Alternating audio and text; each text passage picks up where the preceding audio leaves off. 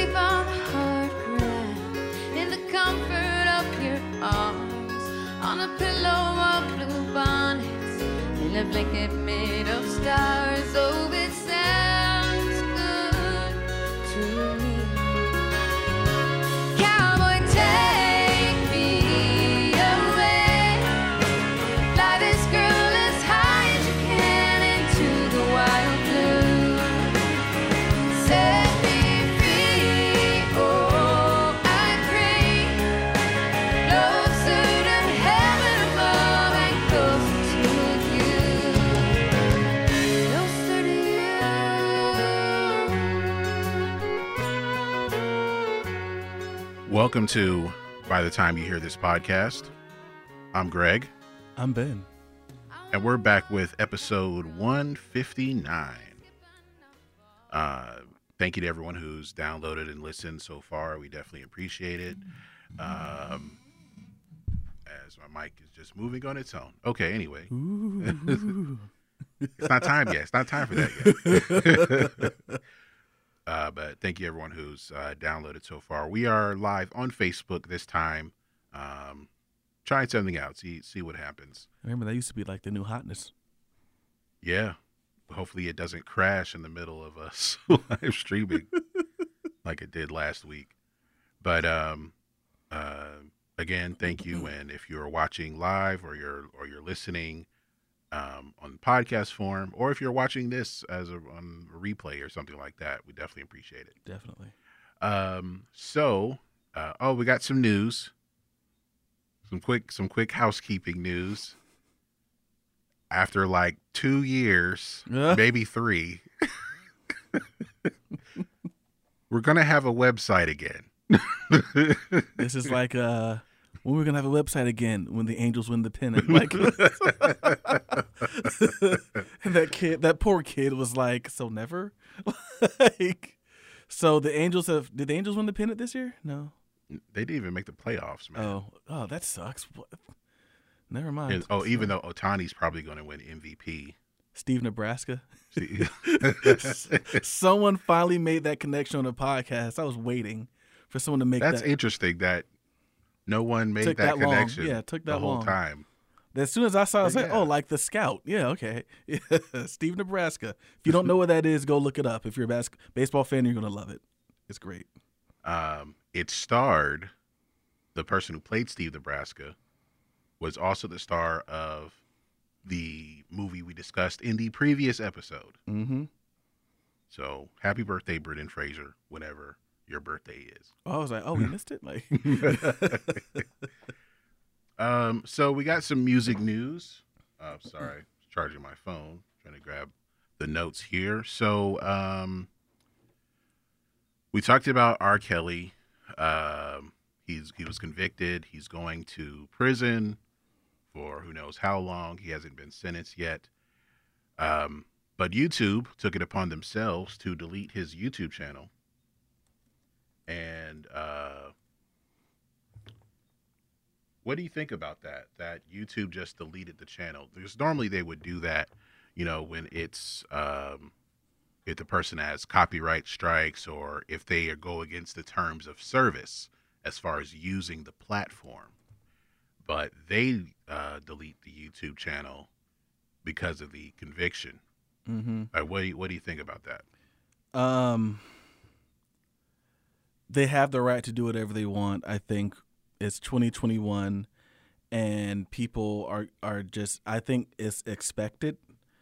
Um, as we talk, I'm actually looking up to see because I was thinking I was actually having this discussion, and this isn't whataboutism, like I know some people probably think it is, but I do think in terms of how far we're going with with R. Kelly is like I'm not defending anything he did, but like I've never seen us put on the full court press for another artist that's been accused of certain things. Um, I will say, and we've talked about him on this on this podcast before, the lead singer of the Lost of Lost Prophets.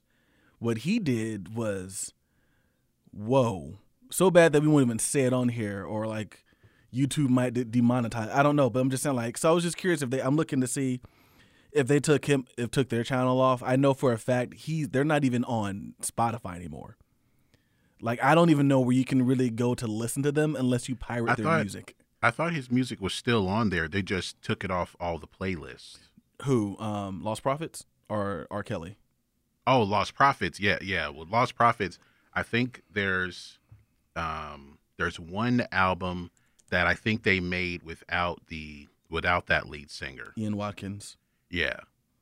Or maybe or might have been just a single that Mhm. was made without him. That's the only thing from them So there. there's a Vevo. Granted, I mean, I guess if you remove the music that he's a part of, but the reason I say that is just because it's. I think it's just very inter- interesting to see the full court press that has been put on him, and I can't help but think that it's only because we're in 2021. Um, and that's kind of become the nature of things. Not saying that someone like R. Kelly doesn't deserve to be canceled. R. Kelly's done plenty. Um, which is funny enough. Actually, we'll about um, today, but Lost Prophets, I think this album does have him on it. Uh, the Betrayed. oof. I think, but that's the only that's the only album that's on there, hmm and they don't even. And then with their like the summary or biography or whatever, um, Did you not mention at all? they they do mention him. Wait, do they mention him? Yeah, they do mention him, but they stop at 2012. Yeah, and, and of course, we're not going to right say, about when he went to prison, and we will. You'll have to look up why. And I will just it's- say it's a- awful and it's terrible. a trigger warning. You know, Yeah. you will be disturbed, you will be upset, no matter who you are. Can't imagine. But I, I just I think it's when I kind of look at how we've handled certain things. I was listening to um 60 songs that define the 90s and they were talking about how you know there the song was one in a million and whenever he talks about the song and talks about the artist he talks about what they've done before and talks about how for the longest the only album that was available on streaming was age ain't nothing but a number and how that has kind of become an album that's kind of cursed you know it's because it's like you know essentially was made when she was a victim Yeah, if we're being real, because part of what he has been convicted of was, and I didn't realize this, but of falsifying, he bribed an official to falsify her age so that he could marry her, yeah, which is sick. That is the behavior of a predator.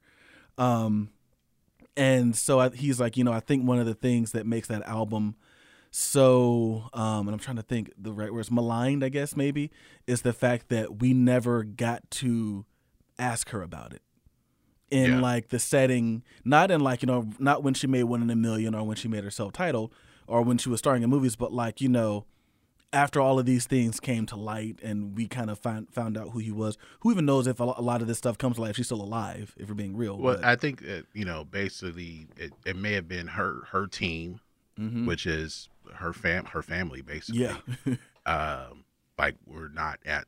They just told people who were going to interview her, do not ask questions. yeah, I'm that About had to be it. Yeah. And but the same thing with R. Kelly's team, do not ask Ask questions, questions, yeah. about that. So, I, I and I'm I feel like I'm kind of making the end around here, but really, it's just kind of one of those things where it's just like we've known about this for so long.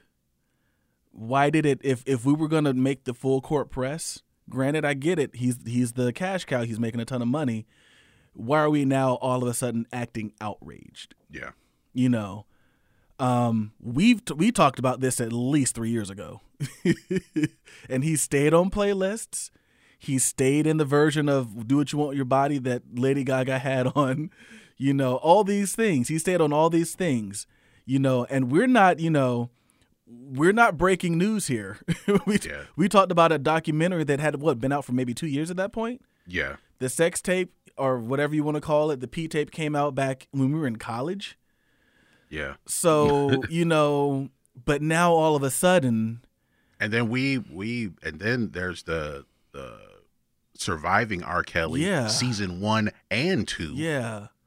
So which are on Netflix right now. Which you know that way it was a big deal at the time, but hmm nothing really Yeah. changed. It all feels It- it was like a- It really didn't start happening until after that interview with Gayle King. That that you know there You're was killing me here. yeah that anything started happening yeah. because okay now it seems like he's guilty because of he how he's reacting. Yeah. Like it'd been going on this entire time. Yeah. So, Yeah. So I mean, Huey Freeman knew it. Aaron McGruder knew it. We knew it. So you know, everybody knew it. yeah. But then some people didn't care. exactly. And Now, now, there's the difference like of- we do. Compartmentalizing, Yeah. as Ben says he does, yeah. uh, compartmentalizing the music from from the person. But then some people, because they like the music, felt they had to defend him. yeah. Like it doesn't always have to be like that. There are a lot of your favorite musicians are probably terrible people. Ain't no doubt about it. And Steven Tyler uh, basically became the Oh. guardian of a, a teenager, what a fourteen year old, so he could marry her.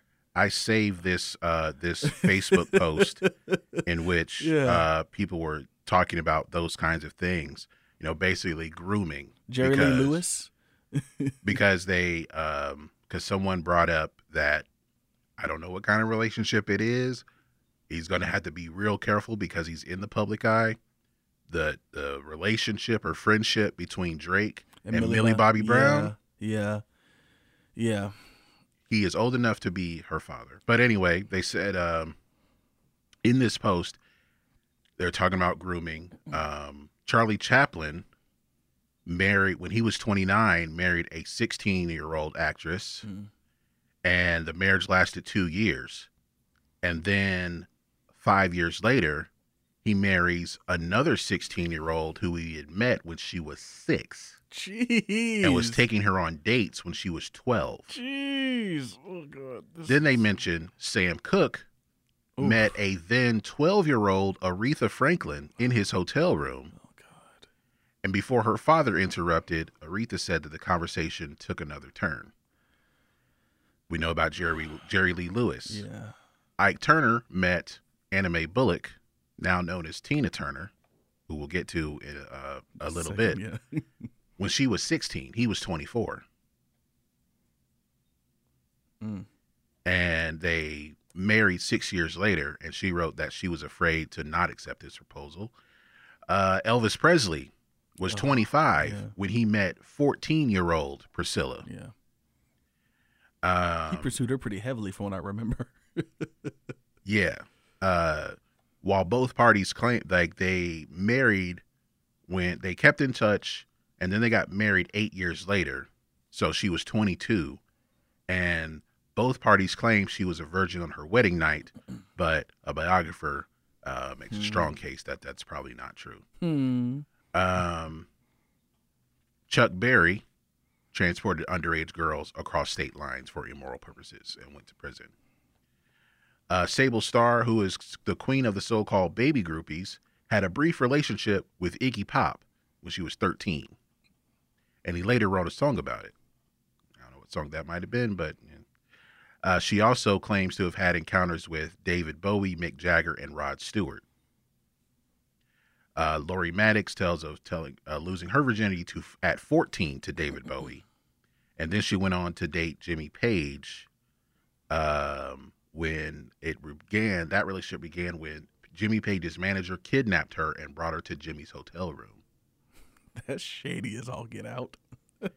and she claimed she had a relationship with Mick Jagger when she was 17. Marvin Gaye wrote Let's Get It On about Janis Hunter, who was 17, Mhm. and then they got married.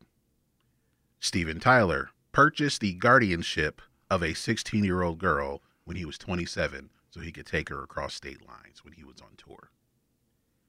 Ted Nugent also purchased the guardianship of a teenager from her parents. God. Uh, when he was 30, uh, the girl was 17, and then he reportedly received oral sex from a then 12 year old Courtney Love. Jesus. Courtney. And then y'all know about the Roman Polanski case, and he's still able to work. Uh, just not come to America. you won an Oscar. He won an Oscar, y'all. An Oscar. Don Henley, What? What did Don Henley do? he was arrested in 1980 in Los Angeles after paramedics were called to his home to save a naked 16 year old girl who was overdosing on cocaine and Quaaludes. Celine Dion. That's that dirty laundry, man. Dirty- Celine Dion. This is one that no one talks about, but you see it, and but because of this success, everyone thinks it's it's just love. Love is love. Her husband, René Angélil, when they met, he was 39. She was 12. Didn't know that. Uh, Bill Wyman from the Rolling Stones started dating Mandy Smith. She was 13. Jeez, these, these, these uh early teens, tweens.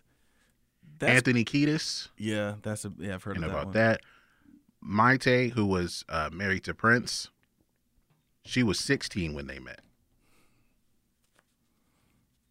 And when she was 19, he initiated a sexual relationship by by informing her it was time to go on birth control. Hmm. Uh, Luc Besson, who directed Leon, Need to direct Taken also. I think so. But uh, Leon, the relationship was loosely inspired by uh, real life. He met his now wife. I think they're still married.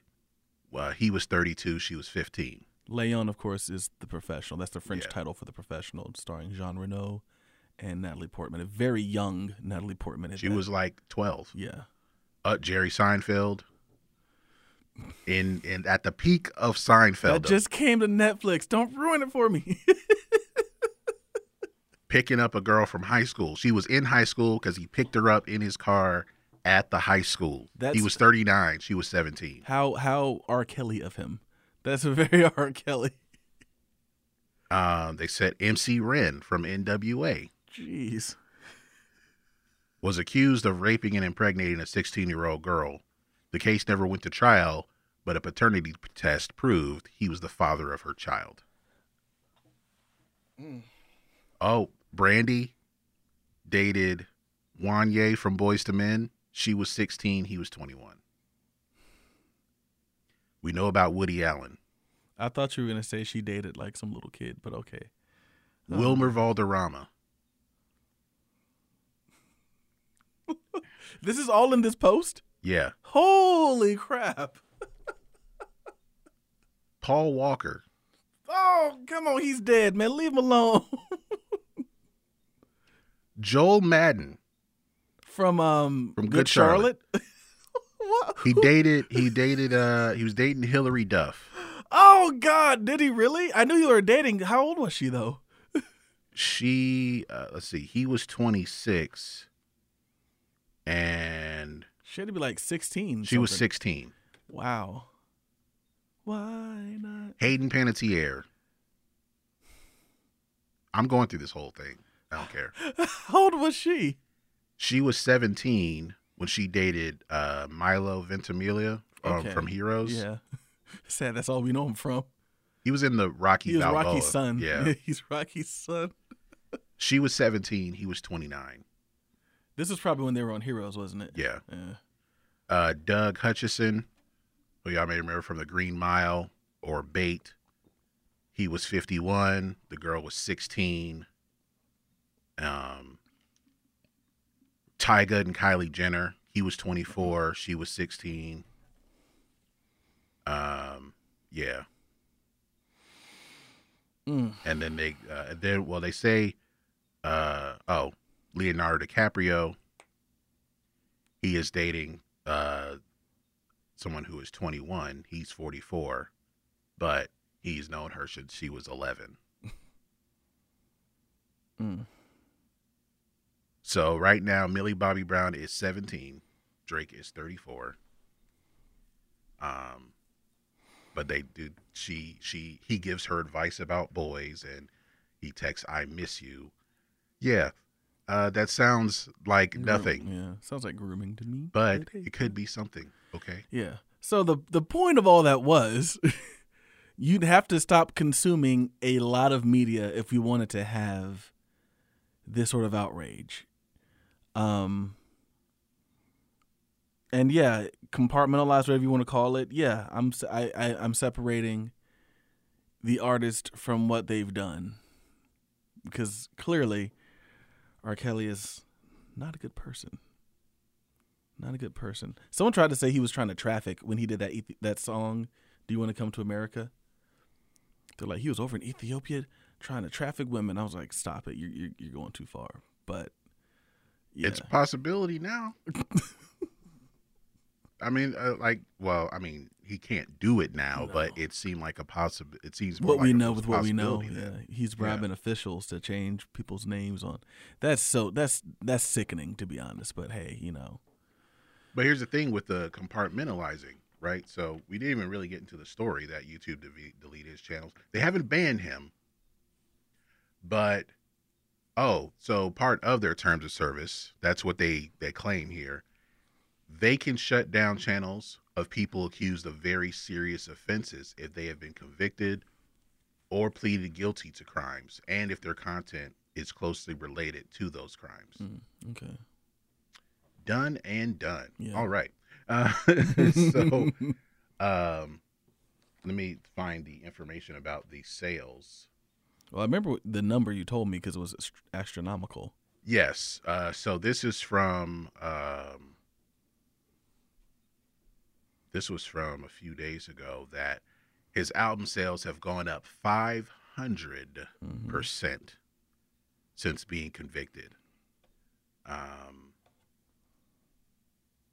and Just I, I was thinking it's wild.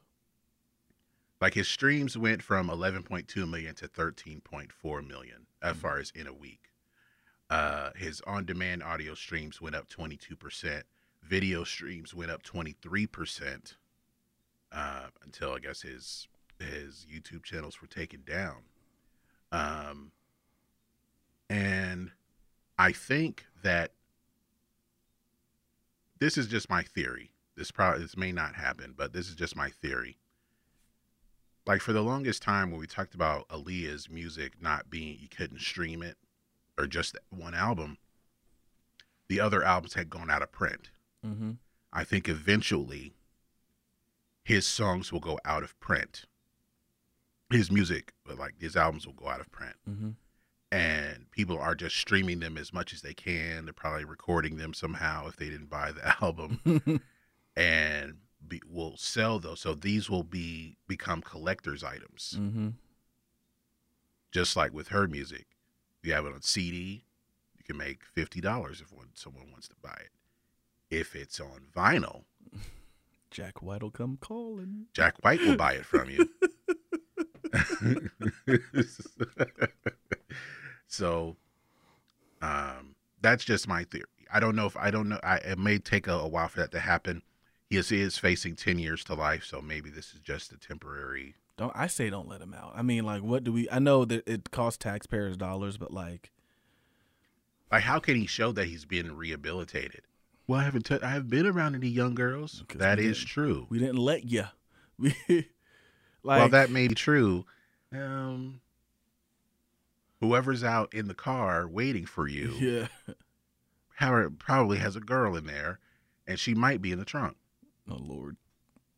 That was too dark. I will say this though, I, and I, I don't understand why, um, people are just are rushing because I, I when I found out he was guilty, the first thing I did was not run to my, you know, my phone and play "I Wish." Like I, you know, that's just like you know, like if he comes up on a playlist that he's on on my, that I'm not gonna change the channel and be like, I would never. Like I'll just let the song play if I like it, and if I don't, if I'm not in the mood for it, I'll skip it. But like, I don't understand these people who, you know, and it's, and I feel bad because it's it's a lot of people who because we're urban, a lot of people who are just like they always come after our celebrities and no one else. That doesn't make it right. That still doesn't make it right. Huey said it.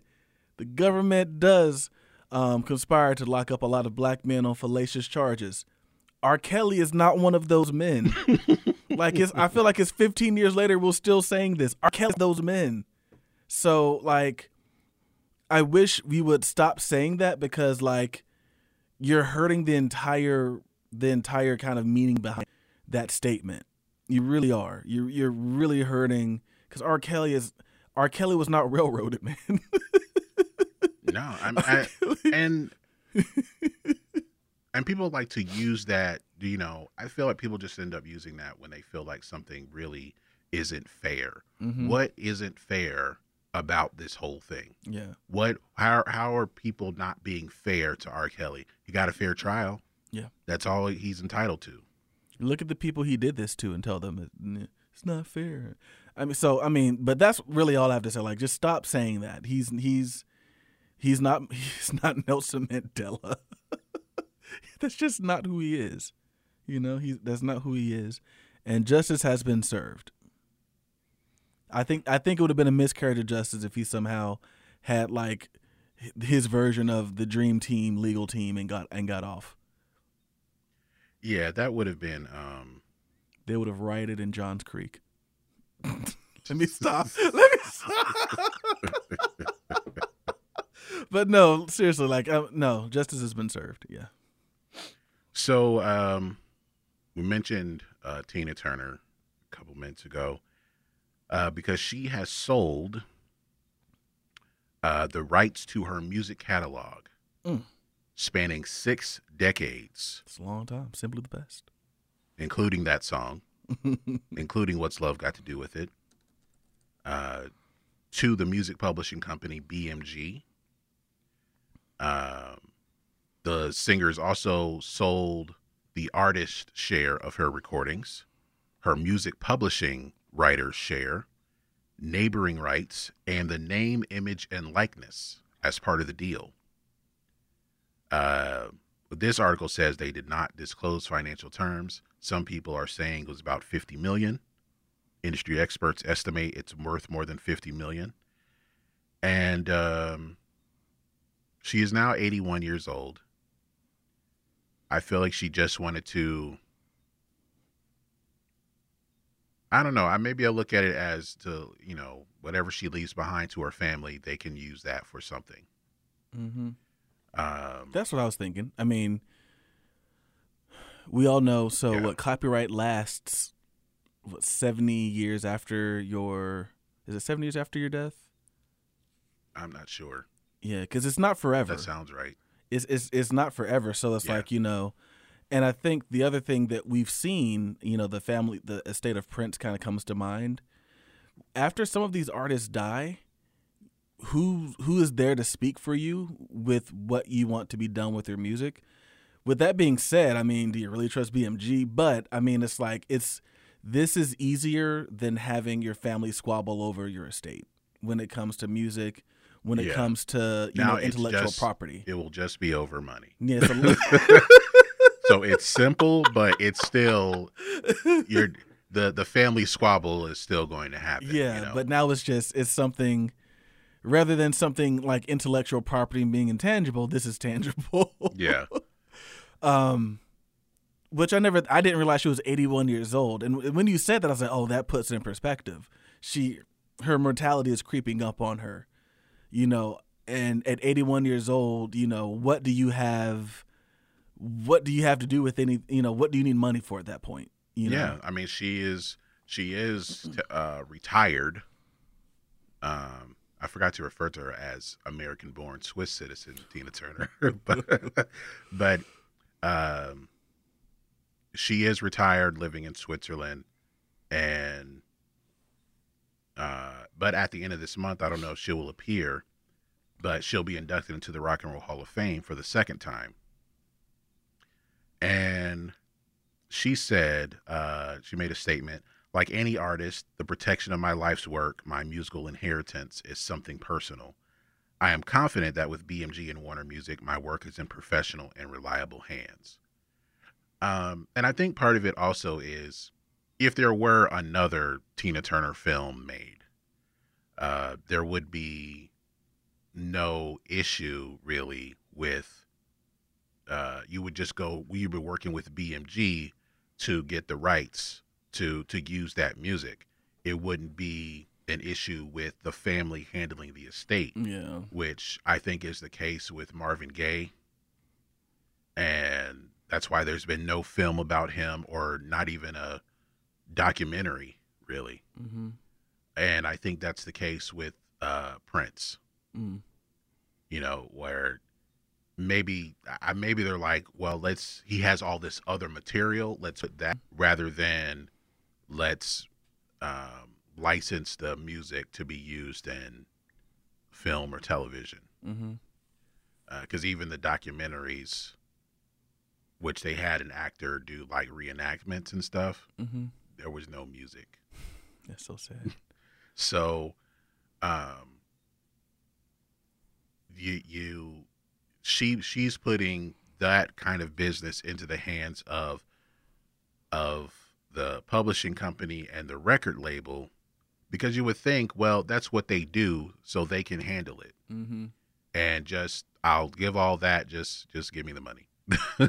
uh, but some families feel some families may be overprotective in trying to protect the legacy of that particular artist in which it's kind of hard to celebrate them you know other than just listening to their music if it's on streaming Mm-hmm. or on YouTube or if you have the albums themselves uh so what I mean what from just from your initial reaction do you think um what do you think of the decision that she made to do this? I mean, I respect it.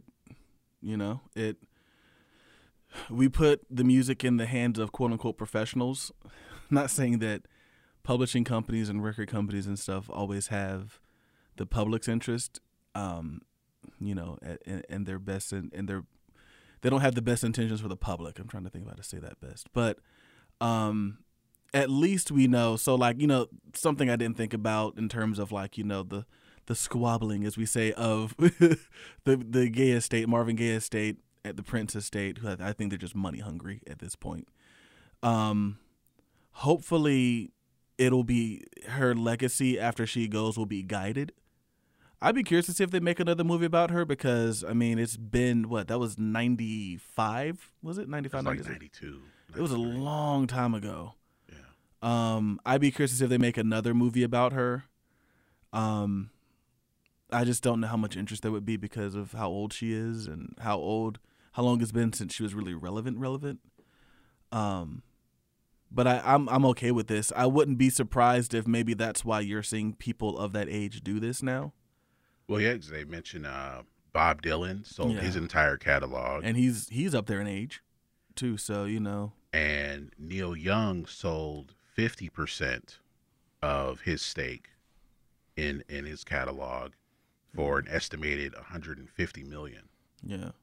Like when you really think about their age, it seems like less of a money grab, more of a, you know, who can I trust to manage this stuff alone? Like, would I rather it be divided, you know, amongst a company or amongst like five kids that might, you know, argue about every little thing? They have no business sense or experience or anything like that.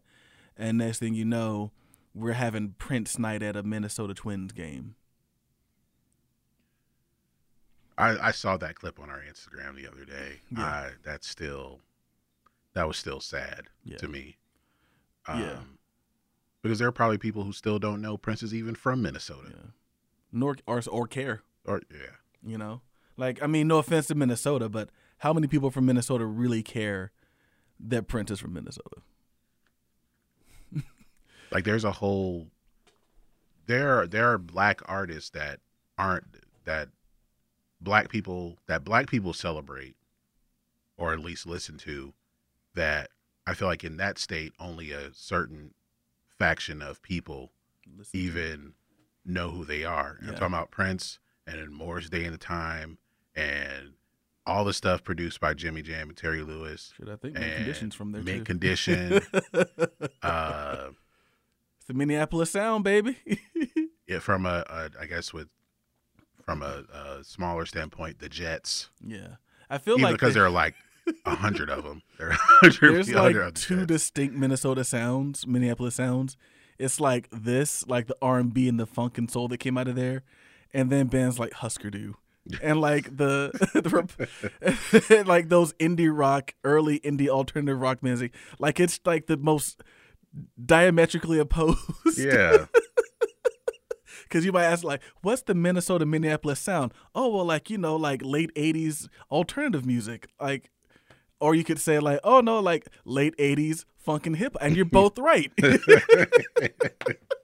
you're both right.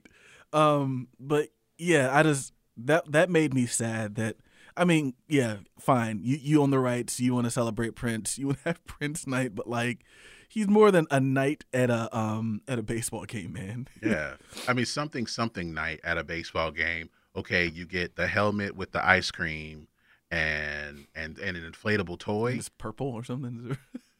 Like it just, and that's what it was, and it just cheapened the whole thing. Yeah. It it just cheapens the the legacy. Um, you know that the something something night should be reserved for like the players. So at a Braves game, if it's Freddie Freeman night, you get a Freddie Freeman bobblehead. You know, the first hundred people or something like that. It's for the the players themselves. Um, if it's for an artist like that. Like was Prince even a, Prince, was, was do it. Prince even a Twins fan? I don't I know he was a. Vikings fan, but was he even a Twins fan? no, I don't think he was. No, I mean unless the artist wants to get involved in it. Like if we had Big Boy Night at a Falcons game or something, and he was involved, that's different. You know, but like if Big Boy were to die, and you're like, yeah, we're gonna have Big Boy Night at a at a Falcons game, like you're, it feels like you're cheapening his legacy. Like it, it just doesn't feel right. You know. No, it doesn't. It doesn't. Um, Like, would you have Hank Williams? You know what? They probably would have Hank Williams night somewhere, and he'd probably be okay with it. So let me wait, stop. senior or junior or the third? Um, Junior. I could see I could see you having although I don't know if he likes NASCAR. I'm totally just I'm totally um just pigeonholing his fans. I have no clue if Hank Williams Jr. likes NASCAR at all. Um I'm assuming he like he liked football because he did the theme song. I don't even know if he liked football. Like I'm just What? No, that was about like the the friends coming over to drink beers and party, and it turned into the theme for Monday Night Football. Yeah. But um, So he likes drinking. yeah, if football and That's NASCAR basically what the happens to be in the showed. background, fine. Just let me drink.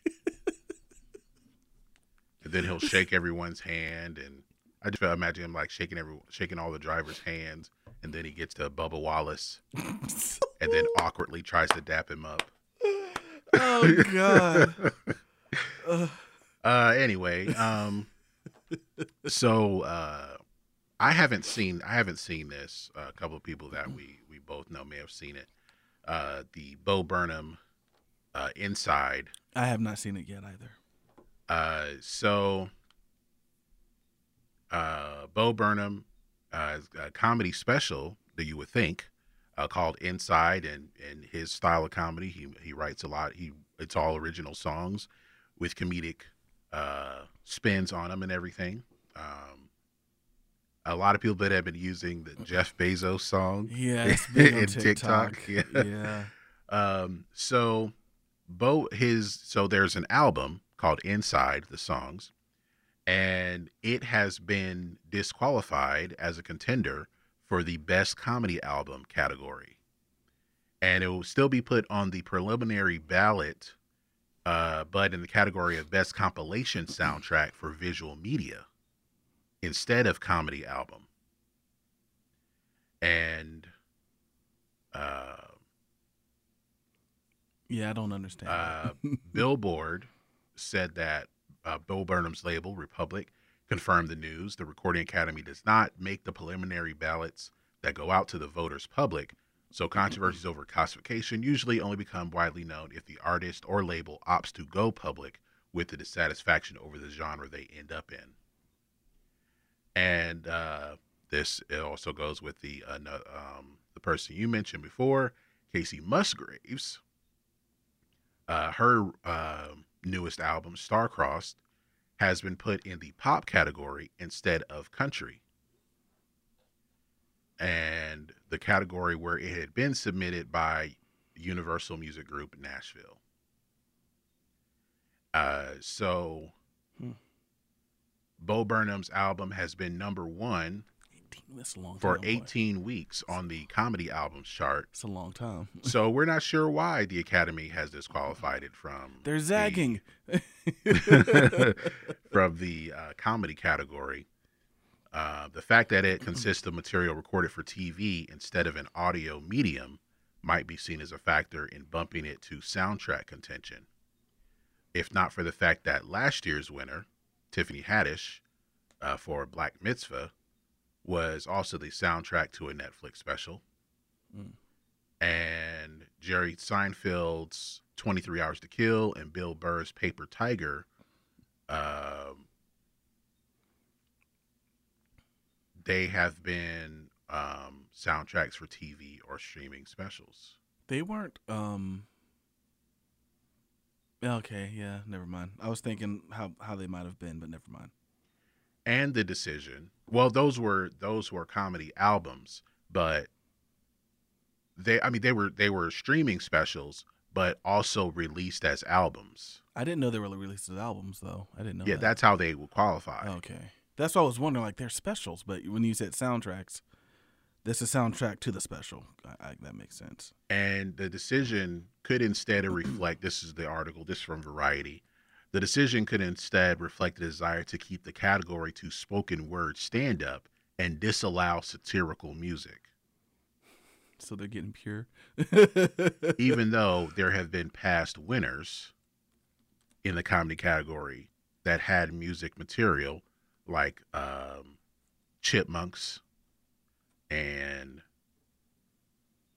Stan Freberg getting announced for comedy as far as back as 1959. Weird Al, Al Weird Al's album Mandatory Fun won Best Comedy Album in 2015. And the Flight of the Conchords music EP, The Distant Future, won in 2007. Hmm. Um, and, And, oh, the- that had handy on it. Okay, that was a funny album. so, uh, why and why would you disallow the music like comedic music? You know, that's I'd be curious into looking to see what the the demographic of the academy has become over the last five to six years. Maybe they're changing. Maybe they're they're zagging. Maybe they're being stubborn. I don't know. That just seems. I don't know. Does Jeff Bezos have any stock in the in the academy? Does he own any part of it? Did he? You know, he probably didn't like that song. I've heard he's very, um, very self conscious of his of his self. um, there's also uh, so in the case for Kacey Musgrave's album, um, the country screening committee for the Academy felt it did not meet the bar of consisting of at least 51% country material. do they have like a screening for all of these folks? Because if so, I gotta wonder how some of these people get into some of these categories. They sent it over to the pop screening committee. It's a pop screen. and they felt it was primarily pop.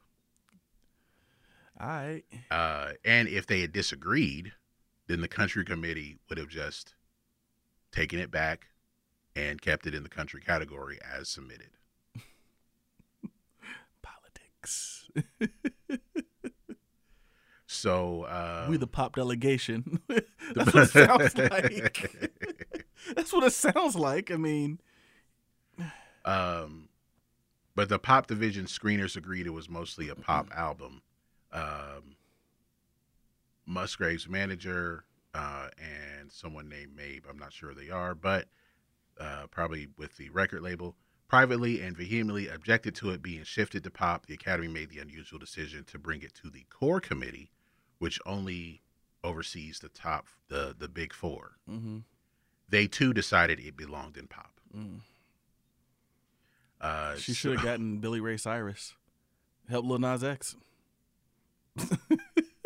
that was to just be on the country charts to stay there. I don't think it was it was uh looked at as a um as a country song. Yeah, I don't think it was either. I think it was in it might have even been seen as a rap song. It might have been considered a pop song. It's something else we've never heard. Um so what what do you think? What do you the well I don't know how much you've heard of Kacey Musgraves album. I have not yet. I I sometimes forget that it's out just because um I do get stuck in my ways, but I haven't listened to it yet. But I mean, I hear what they're saying. Her last album was was pop country, and I think I don't know if this is just like the people who are screening these records are just purists, and they're just like, no, this isn't country. They probably didn't think the last one was country, but maybe the pop people didn't take it back, wouldn't take it, so they had to put it there.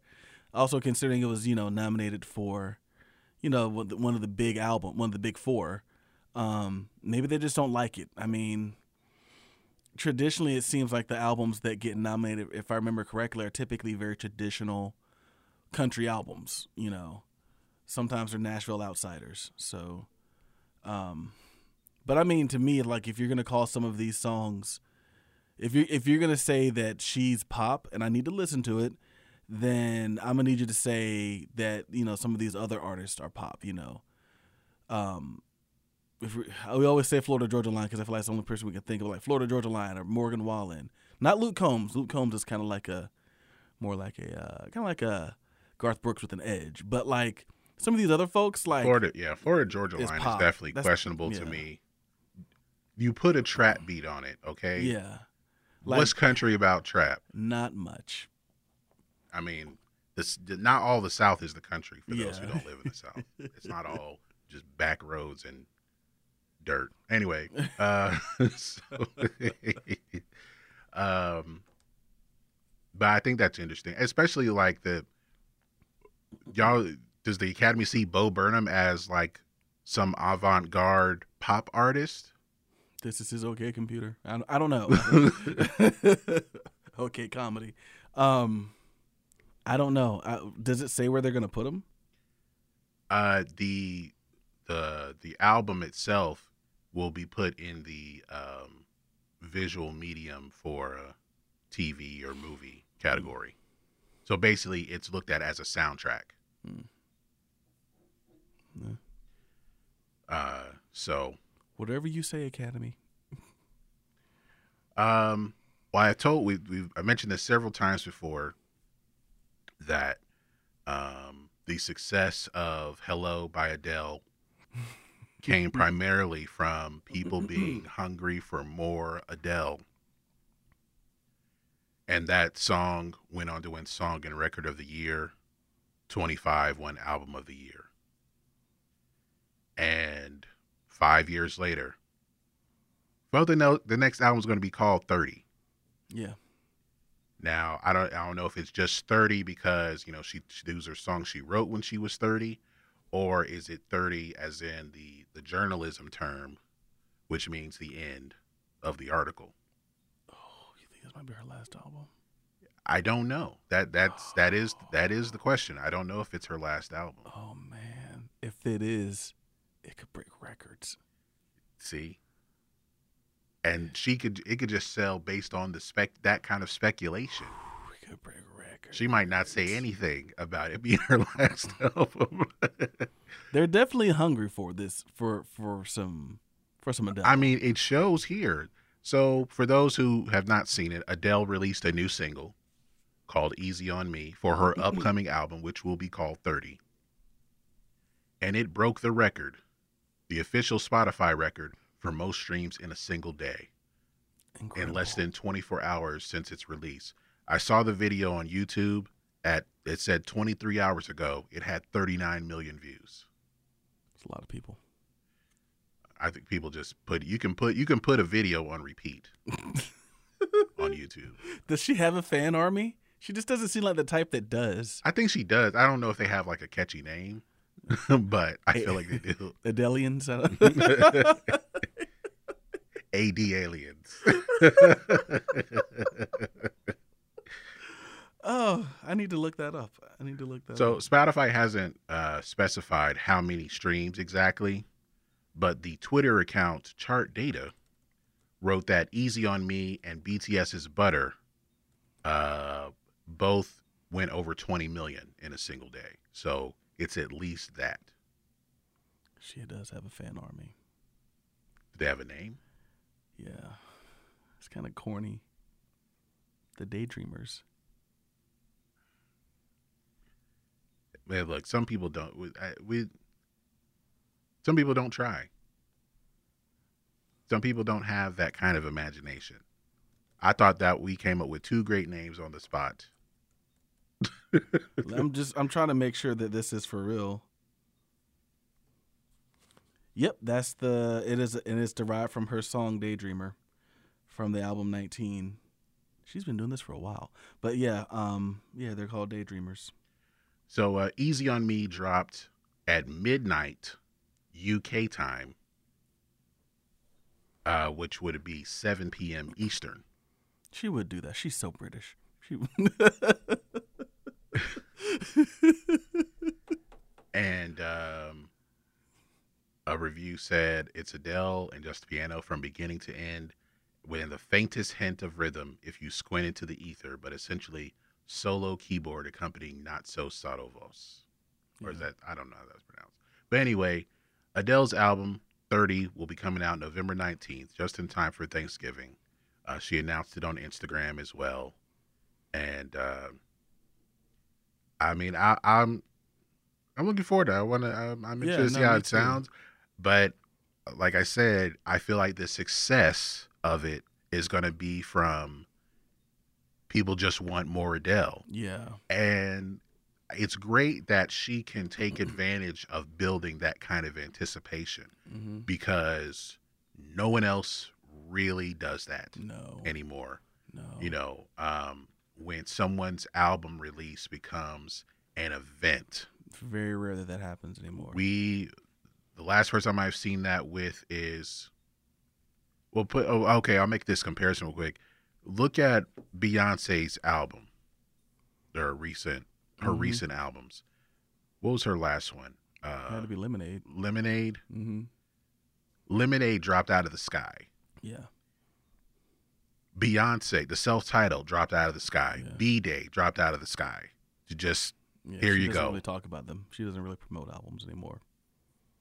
While Adele like took I, I, I think the, the building the anticipation is the more traditional approach. Yeah. Put out a song, I got a new album coming, and and even and then before then it was mostly radio silence. Yeah. Um, you know, we see she's dating Rich Paul. You know, she was she hosted SNL for an episode. you know, uh, but Well, I think the biggest. but diff- still like she built the well i'm just saying she built the um anticipation because we know it's coming Mhm. we just just, don't know when. don't know when Yeah. And- but now we know when but she we knew we knew it was coming we, but we just you know people had to wait I think the biggest difference and the reason why that is is because Adele's a writer. Adele Yeah. writes so her albums all have themes to them. They're not concept albums, but there's a theme throughout. Um well she she is the theme. Yeah, and what she's going through in her life. yeah. Um and that's why i think you know she's she's living her life and then she comes and tells us what she's been doing for the past however many years. Whereas you know a lot of artists don't do that and i mean i can i can take an easy shot here at beyonce here. Um the fact that she likely didn't even write half of lemonade which was about supposed to be about a very personal part of her life she, she we can argue that she didn't even write it. she just told people how she felt and they wrote it. But, you know, that's why, you know, you have this anticipation because when Adele makes an album, it's about her. This is what I've been experiencing for however long. I'm going to take you on the ride and um and I really respect that about her. Um and respect that about her music. There were two writers on this song, Greg Kurstin and Adele whatever her last name is. I think it's like a I said, Adkins? I said Dell Jenkins, but I think it's Adkins. i think it's Adkins. Adkins. So like, you know, she's sitting in a studio or wherever, you know, or wherever and and writing these songs and that takes time. She doesn't have an army of writers that come in and be like, "Hey, here's a beat, here's a song. All right, go in here and lay it down." She's not following she's not following reference singers. She is the reference singer.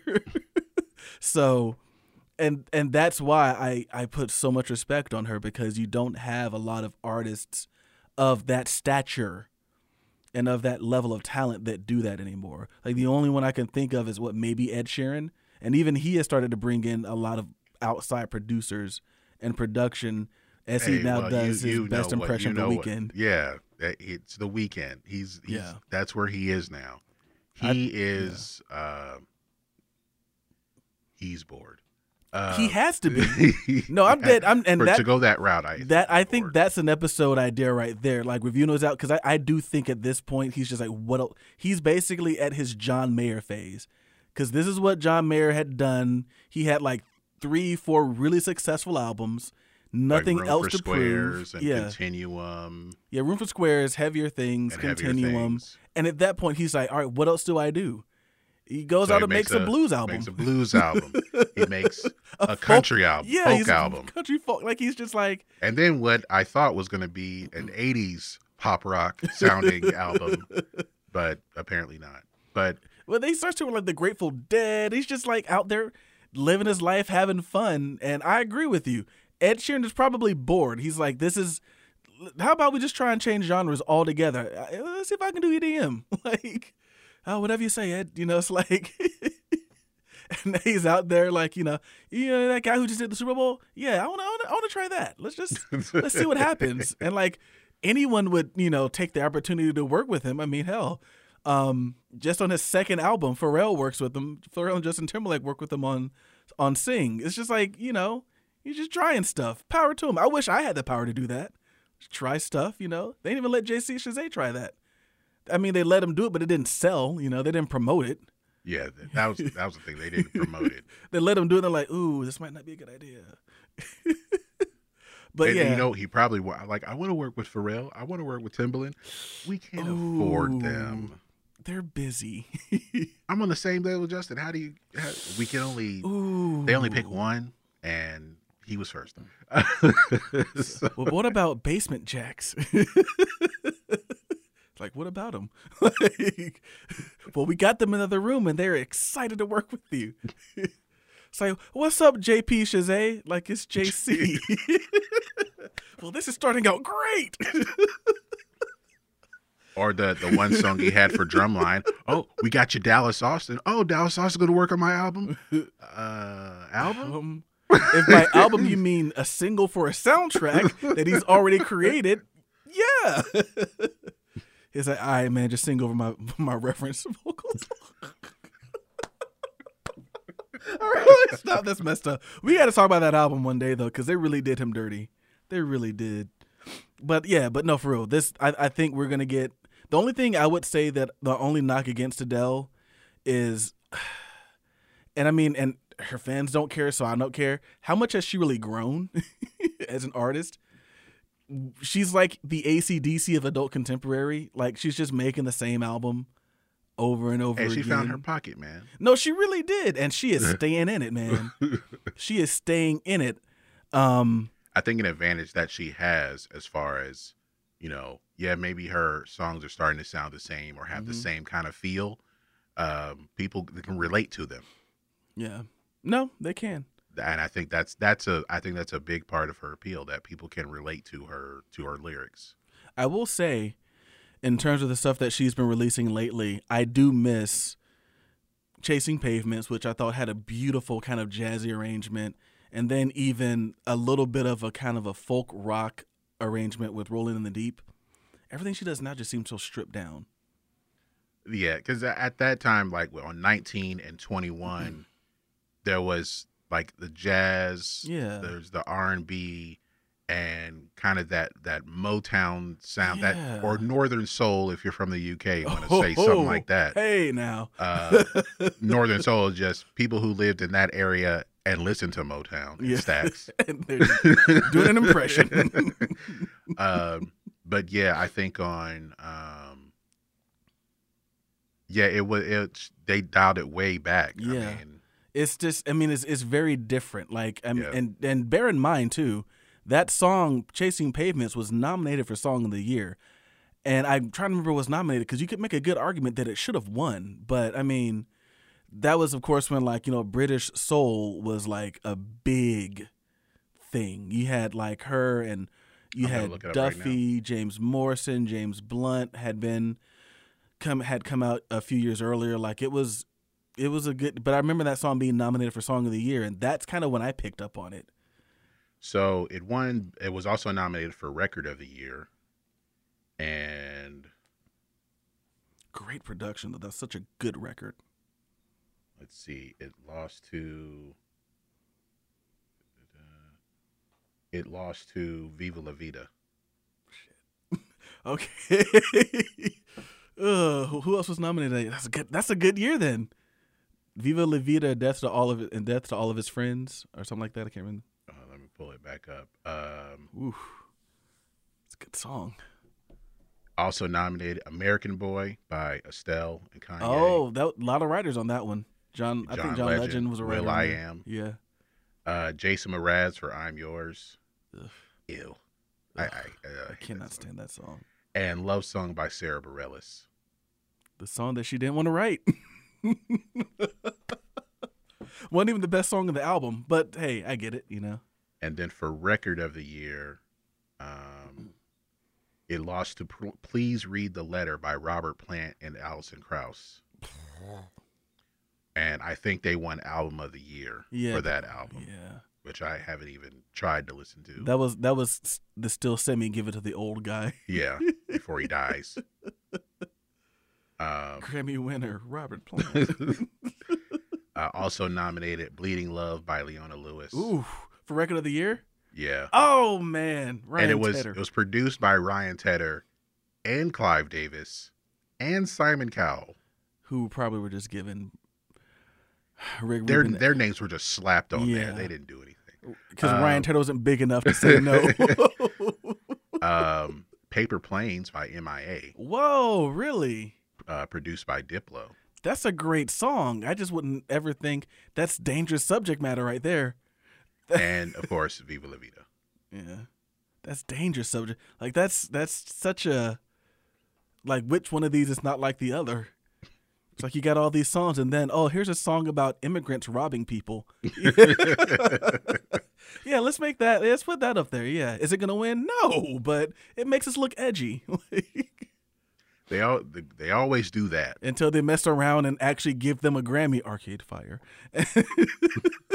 and close the show and everyone's like, Who the hell are these guys? Like No one knew who they were. Is there- no one knew? Is there a they fire at the arcade? Like, is that what they're saying? like, Uh, before we get to your earworm of the week, let's look at the charts. Number one this week is "Stay" by the Kid LAROI and Justin Bieber.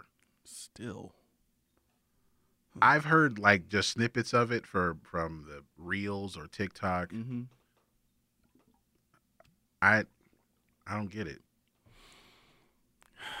Charlie Puth got that ear, man. I, oh, he wrote it. he was he was one of the writers on it. Yeah, I think he wrote a lot of the main melody, but yeah, there's another writer. My brother-in-law Josh was telling me, um, but I think he kind of wrote some of the main do do do do do do do do do do do. Yeah, That- Is that the top line that they that you? yeah, that's kind of the top line. yeah well, I mean, so that's very that's the top line of the vocal, but then there's also like some really cool, catchy synth parts he wrote. The production on that's pretty cool. Um, very echoey, very reverby. Apparently, a lot of people really like the reverb part right before the chorus. So, yeah, that probably has. has Sorry, done I got a notification. It doesn't really affect me, but uh, Arizona Cardinals head coach Cliff Kingsbury is tested positive for COVID. I thought you were gonna say he got fired. I'm like, it's kind of early in the season for that. You winning too much. Yeah, it's like, who does that? Like, congratulations, get out. Uh, number two, number two, industry baby Lil Nas X and Jack Harlow. Um, someone we both know just found out that Lil Nas X went to West Georgia. Oh, word. Yeah. Welcome to the club. Um, Number three, Fancy Like by Walker Hayes. I have not heard this song. This is if you've seen an Applebee's commercial recently, you have. it's been their commercials, I probably heard a snippet of it. which is why I believe they paid him to write it. um, this is the highest I've probably seen a, a parody song like this chart. This is very funny. If you hear it, it sounds like a parody. Like he wrote it as a joke. Hey, more power to you, bro. Get paid. Number four, Way Too mm-hmm. Sexy by Drake featuring Future and Young Thug. Number five, Bad Habits by Ed Sheeran. Number six, Good For You by Olivia Rodrigo. Number seven, Kiss Me More, Doja Cat featuring SZA. Number eight, Levitating by Dua Lipa. Number nine, Knife Talk, Drake featuring 21 Savage and Project Pat. And number 10, Essence by WizKid featuring Justin Bieber and Tems. Uh, one thing that is I've heard. Okay, I heard. This. I don't know if people have talked about it a whole lot, but the Afro beats um, wave, uh, it's still ongoing. Yeah, It, it's it's creeping up on people, uh, but I guess it takes white artists like Justin Bieber to get it to chart high. tell. I, I heard the song with the one without him. I was just like, this sounds like what I heard when I used to go to clubs with my ex. That's what it sounds like. I was like, they've been. I was like, this has been popping over there for quite some time. and I'm pretty sure in the video, I'm pretty sure they're in Nigeria. Like it looks like it's Nigeria. It might just be green screen. Who knows? Who knows? But they got on like they, yeah. It's it's So funny. look out, y'all. Afro beats is about to get gentrified. Um, Hey, he's just the artist to usher it in. Yeah, I did see this video from uh, from Kevonstage for people following him on Instagram or Facebook. Uh, it was these two clearly white kids with tattoos all over them, and they had the kind of the you know like the spiked dreadlocks, Mm-hmm. like Kodak Black a little bit, Oof. but they they keep singing like "I'm an island boy," Where are they from? Not the islands. Okay, because there's white Jamaicans that sound like that, but I'm guessing they're not. White Jamaican, you mean Canadians? No, no, no. There's some. I've seen there was this guy who had his father on, um, like he's just like pasty white dude with gray hair You sure it wasn't um speaking patois. it wasn't uh Tom Hanks' son? Tom, what Colin Hanks did that? Not Colin Hanks. He has another son. He has another son. Who's been on he's been on he's been on uh Instagram talking about he's talking about like white boy summer or whatever. But for a few videos he would speak he would speak like he like he's Jamaican, like with with an accent and everything. And I don't know, I, I just feel like Tom Hanks just just just put his hand over his face like I, I didn't I didn't raise this. So I, I didn't raise this. What is it? I started in Little Big League, not Little Big League. I started in Big for this. I started in the terminal for this. I did Cloud Atlas for this. Ah! I'm trying to think. Of, I'm trying to think of bad movies because he doesn't really do a lot of them. But if he, when he did, he did that for you to be going on there and doing that. Show some respect. I did Bachelor Party for this.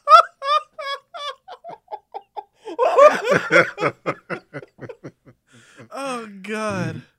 Uh, Oh but, man. yeah. Shout out to Tom Hanks. So um,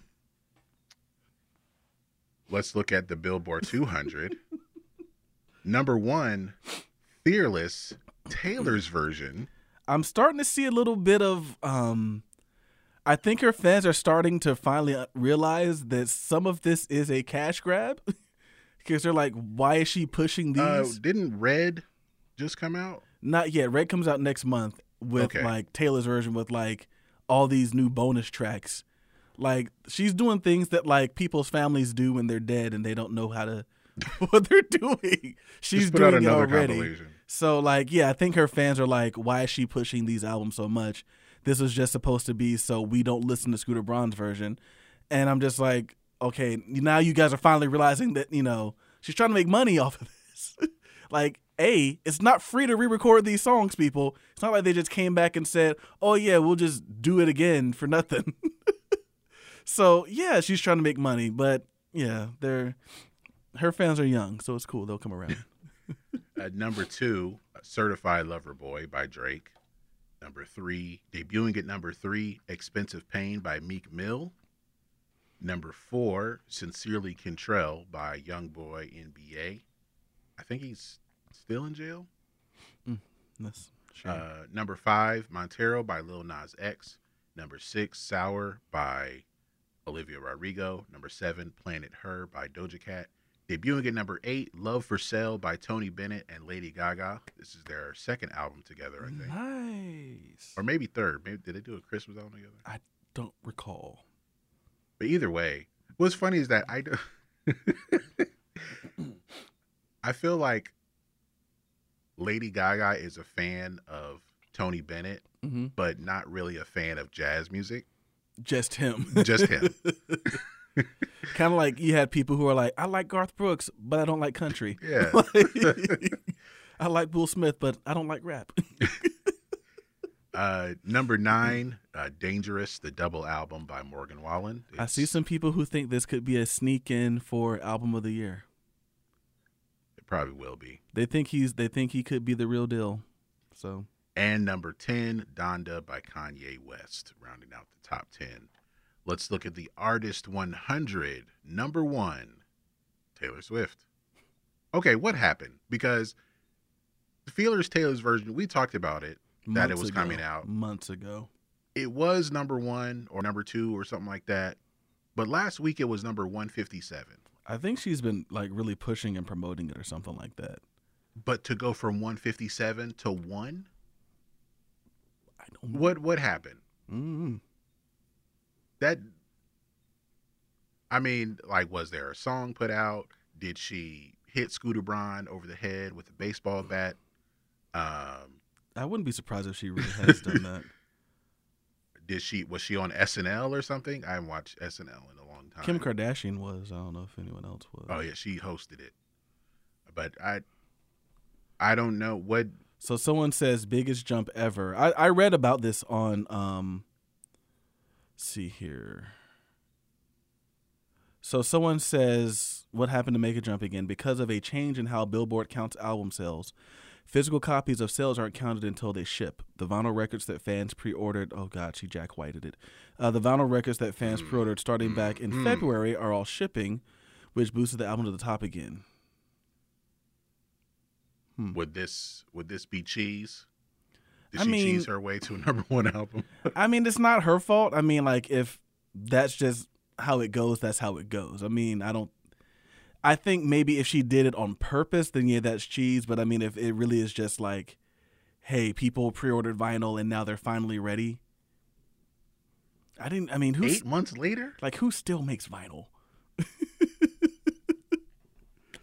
Anyway, so she's and who wants week. this on vinyl? Who is just like, oh man, you know what made my collection complete? Fearless Taylor's version on vinyl. Oh, gotta have it. Like, Uh, number two is Drake. Number three, Meek Mill. Number four, Olivia Rodrigo. Number five, Young Boy NBA. Number six, Ed Sheeran. Number seven, Doja Cat. Number eight, The Weeknd. Uh, after being unranked last week, number nine, Brandi Carlile. And number 10, Lil Nas X. She got a new album coming out? She got a new song? Brandi Carlile, as in like the chick from the Go Go's. That's Belinda. That's Belinda. Who is Brandy Carlisle? She's like a, a country singer, Okay, I I, I, I think, or maybe like a indie pop singer. I- what's okay, what's never mind. Yeah, she's she's um Yeah, multi genre singer. yeah she multi. Alternative country, also. Which basically means that Nashville don't like her, just like my earworm. uh, I don't, I don't know what she's going. I don't know what she's doing now. I don't know. She has a new song coming out. She had a new book, but that was in April. Anyway, she probably has new music coming. I don't know. Uh, so that'll do it for the charts. Um, so Ben, tell us about your earworm of the week. They're not like other country artists. Let me stop. Um, no, so um, I know I'm late to the party. I've heard of them before because they did a really good cover of um, "Dreams" by Fleetwood Mac. It's the band Whiskeytown, and um, song is called "16 Days." Um, I've been kind of going off the beaten path. This is something that kind of started really last year my uh, when I went um, on a trip for my anniversary, listening to some bluegrass and some folk music and just really non-traditional or alternative country music, but it's really more so traditional country music. It's just not what you hear on the radio nowadays, so that's why it's called alternative country. But it's Whiskeytown. It uh, features Ryan Adams, who had you know some stuff. but yeah, it's a good song. It's it's real, real, real country. Yeah. All right, this is 16 Days by Whiskeytown, and we'll be right back. Got 16 days, 15 of those are nights. Can't sleep when the bed sheet fights. Sway back to your side. Well, the ghost has got me running. Got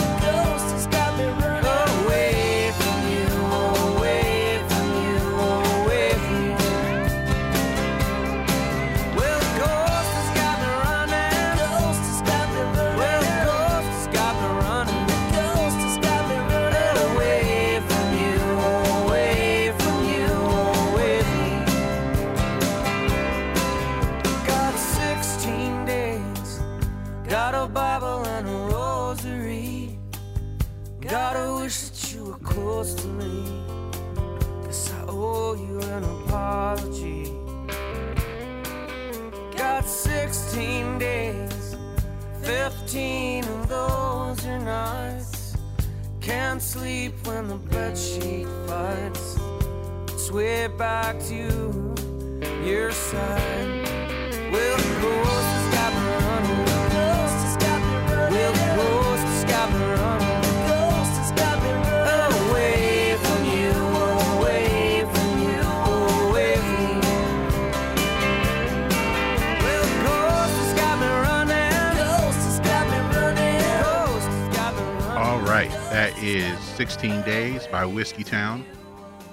And you can find that on our BTT YHT Earworms playlist right now. Definitely. Oh, Oh, my bad. Would definitely suggest checking them out if you're into that type of country that has more of the, you know, the truck stop, um, western, you know, truck stop, honky tonk vibe. You'll you'll really dig their stuff. It's very very good. All right. Um, our BTT YHT Earworms playlist is on Spotify, and uh, that's where you can find it. So, uh, we started the song, uh, started the episode with the song "Cowboy Take Me Away" by the Dixie Chicks from their Storytellers performance, I missed that show. and we will be talking about the um, documentary called "Shut Up and Sing." Um, this became more of an appropriate, um, an appropriate topic because of people who've been in the news and um, the and being canceled. Yeah. Um, Well, I feel I- like this is one we wanted to cover for a while. We just yeah. had to find a way to watch it. Uh, so being it are the Dixie Chicks the the first band to be canceled or to, to be to be a victim to this cancel culture type of um, Mm. type of environment, even though it was back in 2003, pre Facebook. Yeah. I mean, so the first thing that came to mind when watching it and the way in which they're, you know, country music fans, and it was country music fans mostly, the response to them was the same way that the religious, the black religious community, um, or in, you know, in some cases, who were, they were essentially black conservatives. Did they vote conservative? No, but they had a lot of conservative values religiously.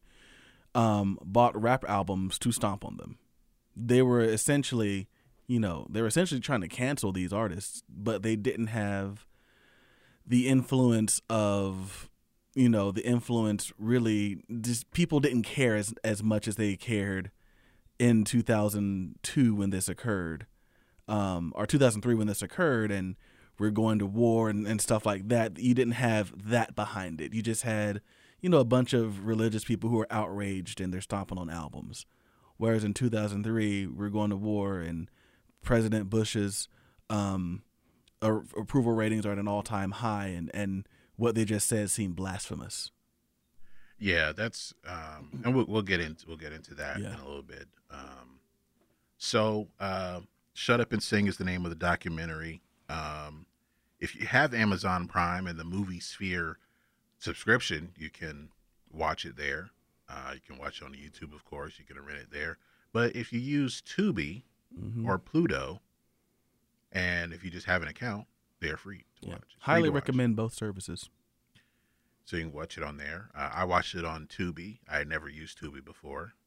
Um, so I have a Tubi account now. um, so you have some notes. Mhm. Um, I have some notes. Uh, so let's just let's just get started. Dive on in.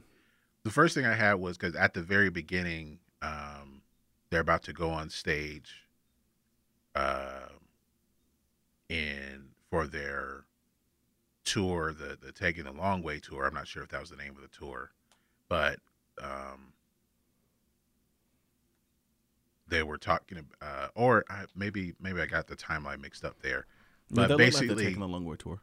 like reading the you're reading the comment section about things that are written about them or message boards or Mm-hmm. something i'm like this is why the comment section is a wasteland with the stuff they were saying of like nothing has changed Yeah. the comment section is the Fifteen exact same that it was later. Yeah. the exact same thing yeah. yeah I thought they had a good sense of humor about it. Um, you could call what they did career suicide. um, and you know they came out as we'll talk about later, kind of smelling roses in in in a sense. You know, probably the most critically acclaimed album they made to date. Um, and through through it all, as you kind of see through the hard times and the and the good times, they had a good sense of humor. Like it takes a really strong willed person, I think, to go through that and then still read you know some of the things being said about you because you know i know some people are like oh well they're white well and they're all but they're also women and when it comes to that what are men gonna do they're gonna say every misogynist thing they Yeah. can say men are going to Under uh, the lash sun. out when women say something controversial Yeah. sometimes when they just say Anything. at all but if it's controversial then and they don't you know, agree with it yeah they're gonna you know they're gonna any you know they're gonna bring out the they're gonna bring out the playbook yeah and especially if they're not as in, if they're not intelligent, it's gonna be like really ignorant. So, and that was some of the things, and you know, it's kind of telling where he was like, ah, I don't want to read that part. She's like, come on, read it, read it. It's like clearly he's not comfortable reading. um and they you know they go they kind of go back to the to 2003 they performed they did the national anthem at the super Bowl. I totally forgotten about that, man, they um because that was the year of the slip.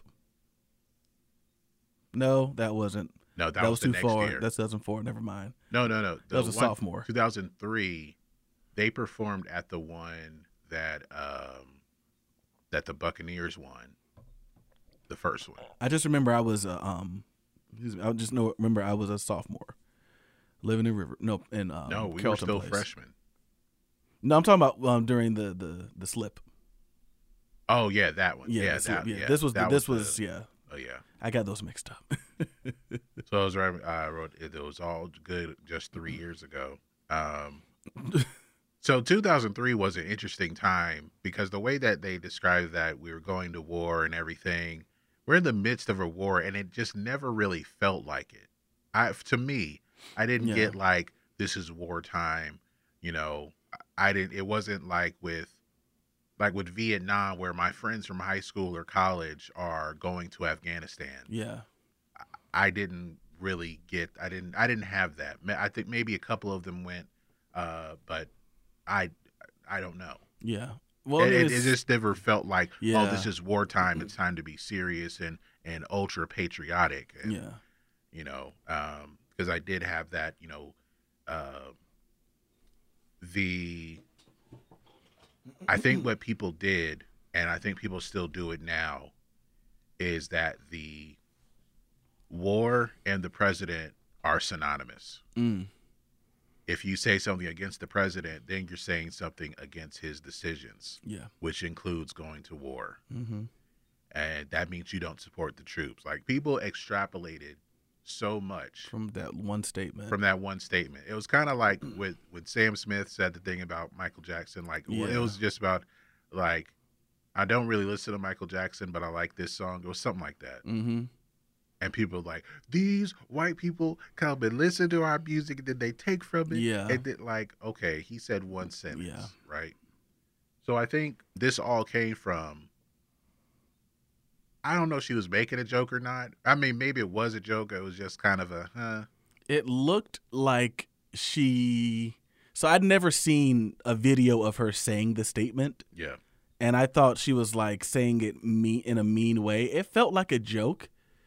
It felt like you know, as the person who has been a lead singer of a band, you make jokes on stage because you've got to fill time in between songs, and like she said, you don't plan it out. You just you're just talking, and you hope what you say is entertaining, while you know someone tunes their guitar or something.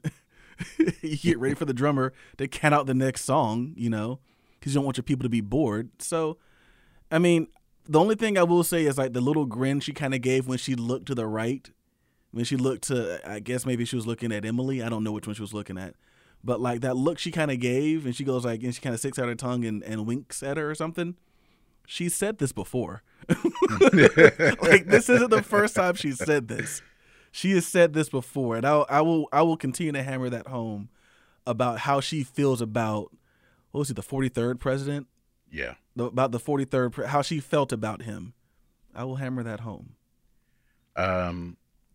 So uh, the next thing, uh, the next thing I had was um, Did you catch what their manager said? what? Mission accomplished. He was great. Mission accomplished. I was like, did he really say that? Like, um. I guess maybe throughout the film, like she kind of had to really double down on it. yeah. um, I think all not be not only because you know it would be bad for her to go back on it, but eventually, and this is the point I came to, and we'll kind of get to this point later. They were right. Yeah. The Iraq war has aged like milk. That was the third thing I wrote. Like you could tell she's, you know, right before, so she's really paying attention.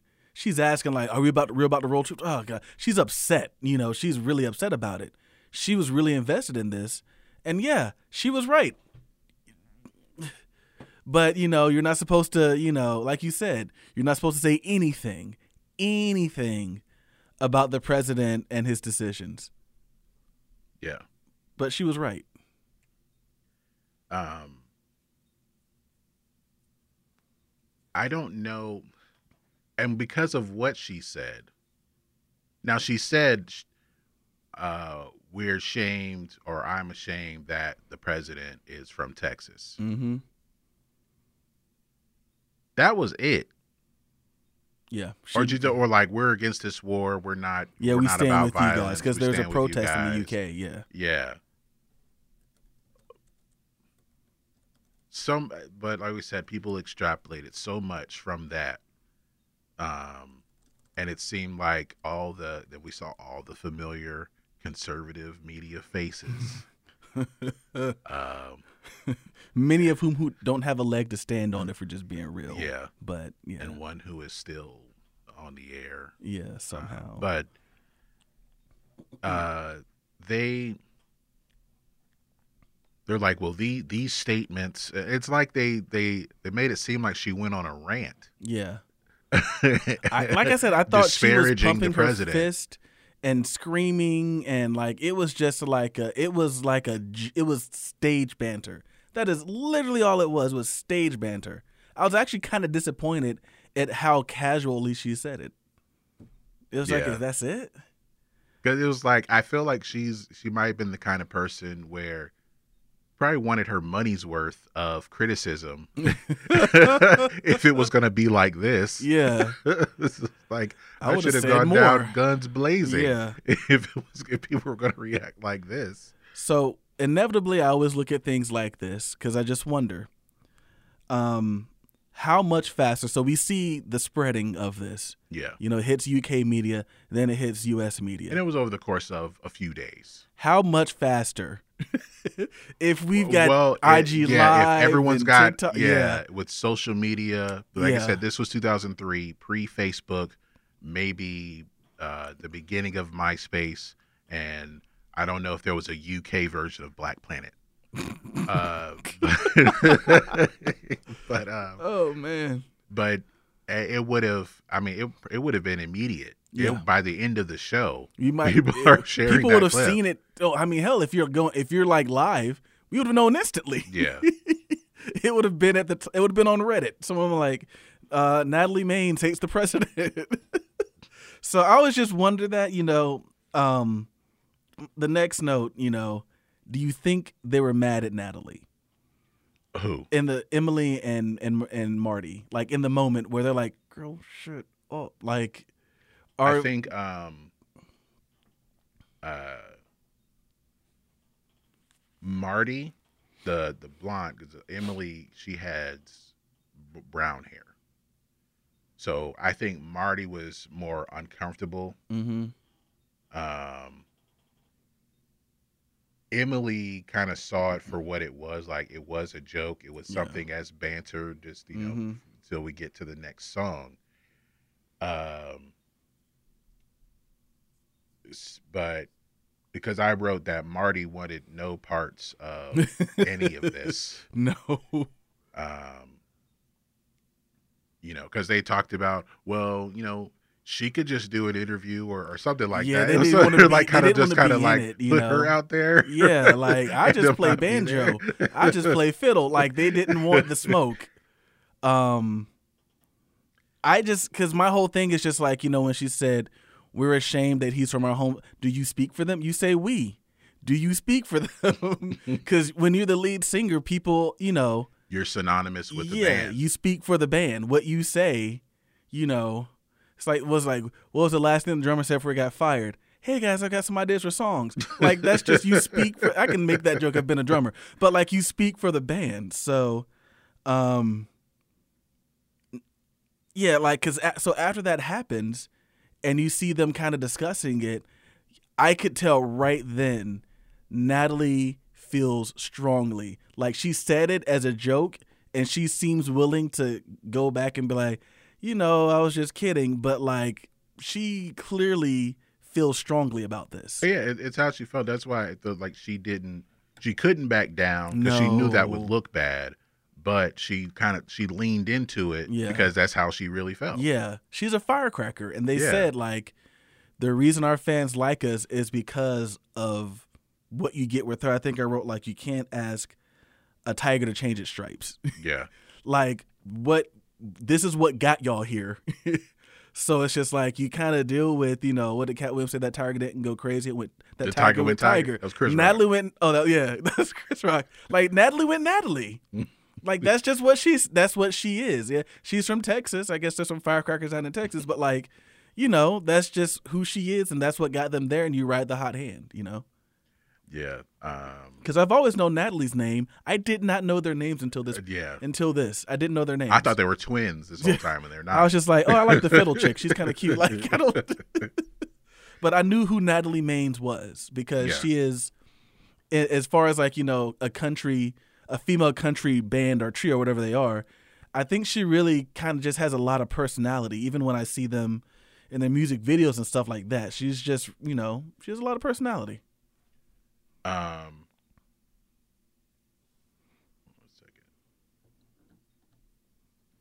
Okay, so um,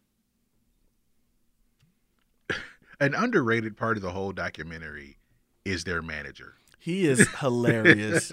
I thought that he was just someone they got for the tour over the Yeah. UK. I was like, oh, he probably knows the area. And they come back like he's their manager, He's there manager. for real And he is British and he is awesome.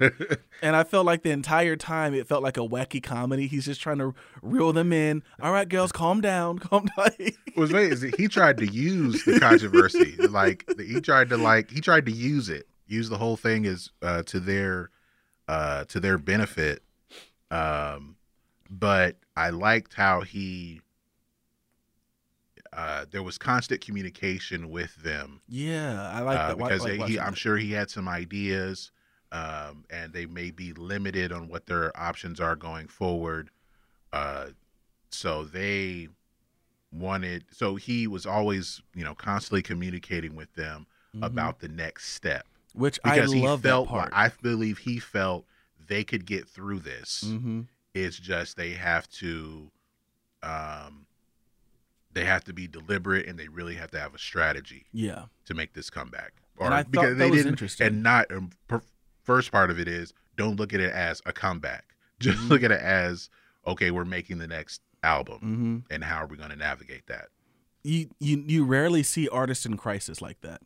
Yeah, like where they're like literally and it, it got heated a little bit you know like where they're trying to craft the statement and how should we say this and you're gonna say this and like you said well maybe she can do an interview by herself. Like it's just like you you you i will say with this documentary and i don't know if maybe this was in this footage was intended for something else because they had a lot of access well, I think it Um, was just because at the time, because we looked at how many albums they had sold. a lot They're the biggest selling group in North America, Yeah. at least, or and one of the biggest selling groups in the world. yeah because this is before like you think this is before confessions because this is 2000 Two thousand three. Yeah, this is 2003. Fly, we looked up, sold was Uh, Diamond at least. Yeah, like think it was- thirteen. yeah, and, then Home before sold that, ten. Wide Open Spaces sold 13 million. Yeah, so Wide Open Spaces was ten. Fly Wide Open Spaces was thirteen. Fly, was, 10. Home was six. Yeah, so that's about almost what 29 million, Yeah. almost. Um, so that's especially for a country act, like that's that's a pretty big deal. So that's just in America.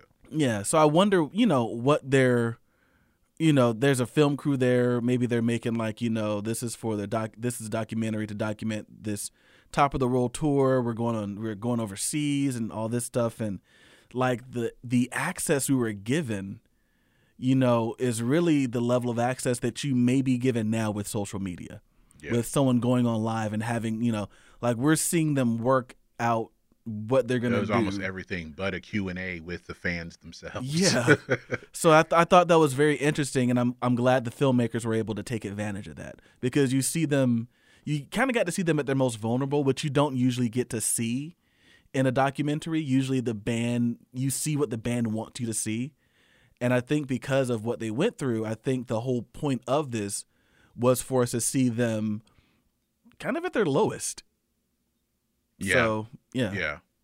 Because Uh, otherwise, it would. I don't think it would have worked if it's just like, yeah, it was all like sunshine and rainbows. No, the fuck it wasn't. it was not even close. then we, we would have seen like something's wrong. Something's Yeah, wrong here. something's it was looking like that. you guys are not telling the truth. Um, and like you talked about with you know people buying the albums and, and steamrolling them. them or bulldozing them. I've never, I still don't understand that That's why it went diamond. because you bought all of them to run. Go them buy over? all the C- all the Dixie Chick CDs you can buy. Maybe you should get cassettes. They're cheaper. No, get CDs. We're making a statement. Like, and what are we gonna do with them? Throw them in the trash, Steamroll them. fire. Set them on fire. Like they had a. Oh god, that's so cheesy, man. That's just so. Save your money. Yeah, that that was I- CDs weren't ex- were not cheap back then. People, it's like twenty bucks down the Yeah. drain. If you burned, if, if it was on sale, Yeah. maybe fifteen dollars. if you burned all three, you're out of sixty dollars. and since the mall was booming, you went to Sam Goody and Oh. Fye. like, I was gonna say they're buying them in the Heartland, Greg. They're going to Walmart.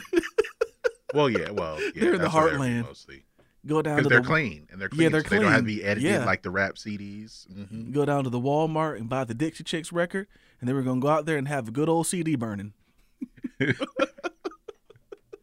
They had an event. They post flyers on the telephone poles, Oh man.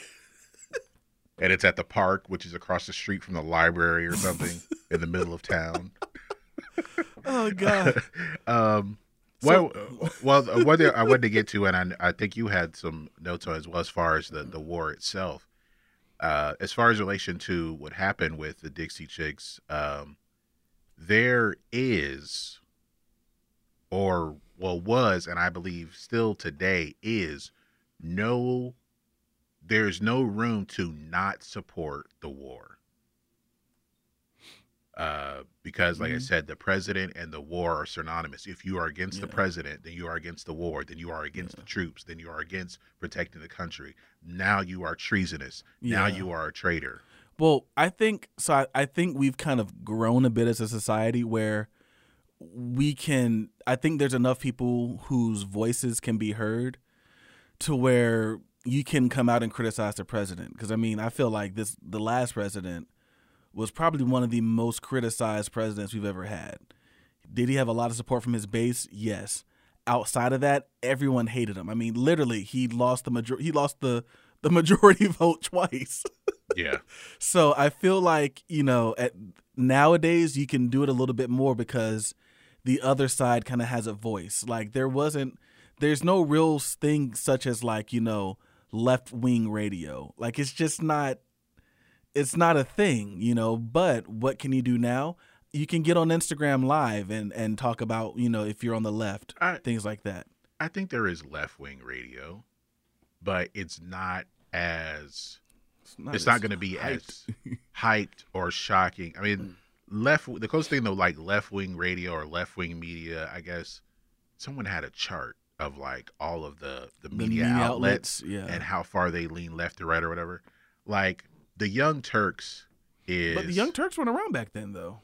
I know, I Yeah. know. I'm just saying, for example, Okay, yeah, they're very left. they're they're left, and Infowars. I want to say they're right. I don't know if they're far right or just like they're not in on the chart because they're somewhere else. far out, yeah. uh, or someone like um, uh, a guy who used to be with Young Turks. It's like I think his name is Hasan something. Oh, okay, yeah. He used to be like their leader almost. Yeah, he has like an Islam name, but he looks white. I can't Is it Hasan. Pike or something like that? Yeah, yeah. He does look white. he looks very white. Uh, He's very left. you know, and there and then there's you know the the certain networks like Fox News is considered right, hmm CNN is considered left, but I think they're just trying to be the opposite of Uh, whatever they- Fox News is yeah. doing. Uh, so I think that there, like you said, there was no. Um, I mean, there there was still the the the right wing media because Fox Yeah. News is, was the, the around then, but as Mhm. far as the left wing, there was no one who was like, you know, we should. I there there were we didn't see any news clips of people saying, well, you know, the they the Dixie Chicks didn't really they didn't mean it that way, or Yeah, they should be free to to have their criticisms Well, uh, also because think, it's not a universal. There was no like consensus that Mhm. the war like is is a good idea. We have to do this. We need to do this. There was no consensus on that. At least not from my perspective. No, there. I don't think there was. I don't. I also don't think because I think the other thing we're ignoring is their genre. It's country Yeah. music. I mean, And and the way that we stereotype yeah, country and its listeners and the fans, it's dumb redneck, as they said dumb redneck before. They that said on that. in the South chewing tobacco. They all drive trucks or drive four wheelers, hmm Clean onto their guns and their. Bibles. cleaning their guns, wearing uh, stars and bars shirt. Yeah, um, and drinking what Natty Light. drinking well natty light if you're middle class um and bud light if you got a little bit of if you got some money You get some money, drink some bud. yeah, that's that's their fan base, or at least the the pastiche of their fan base.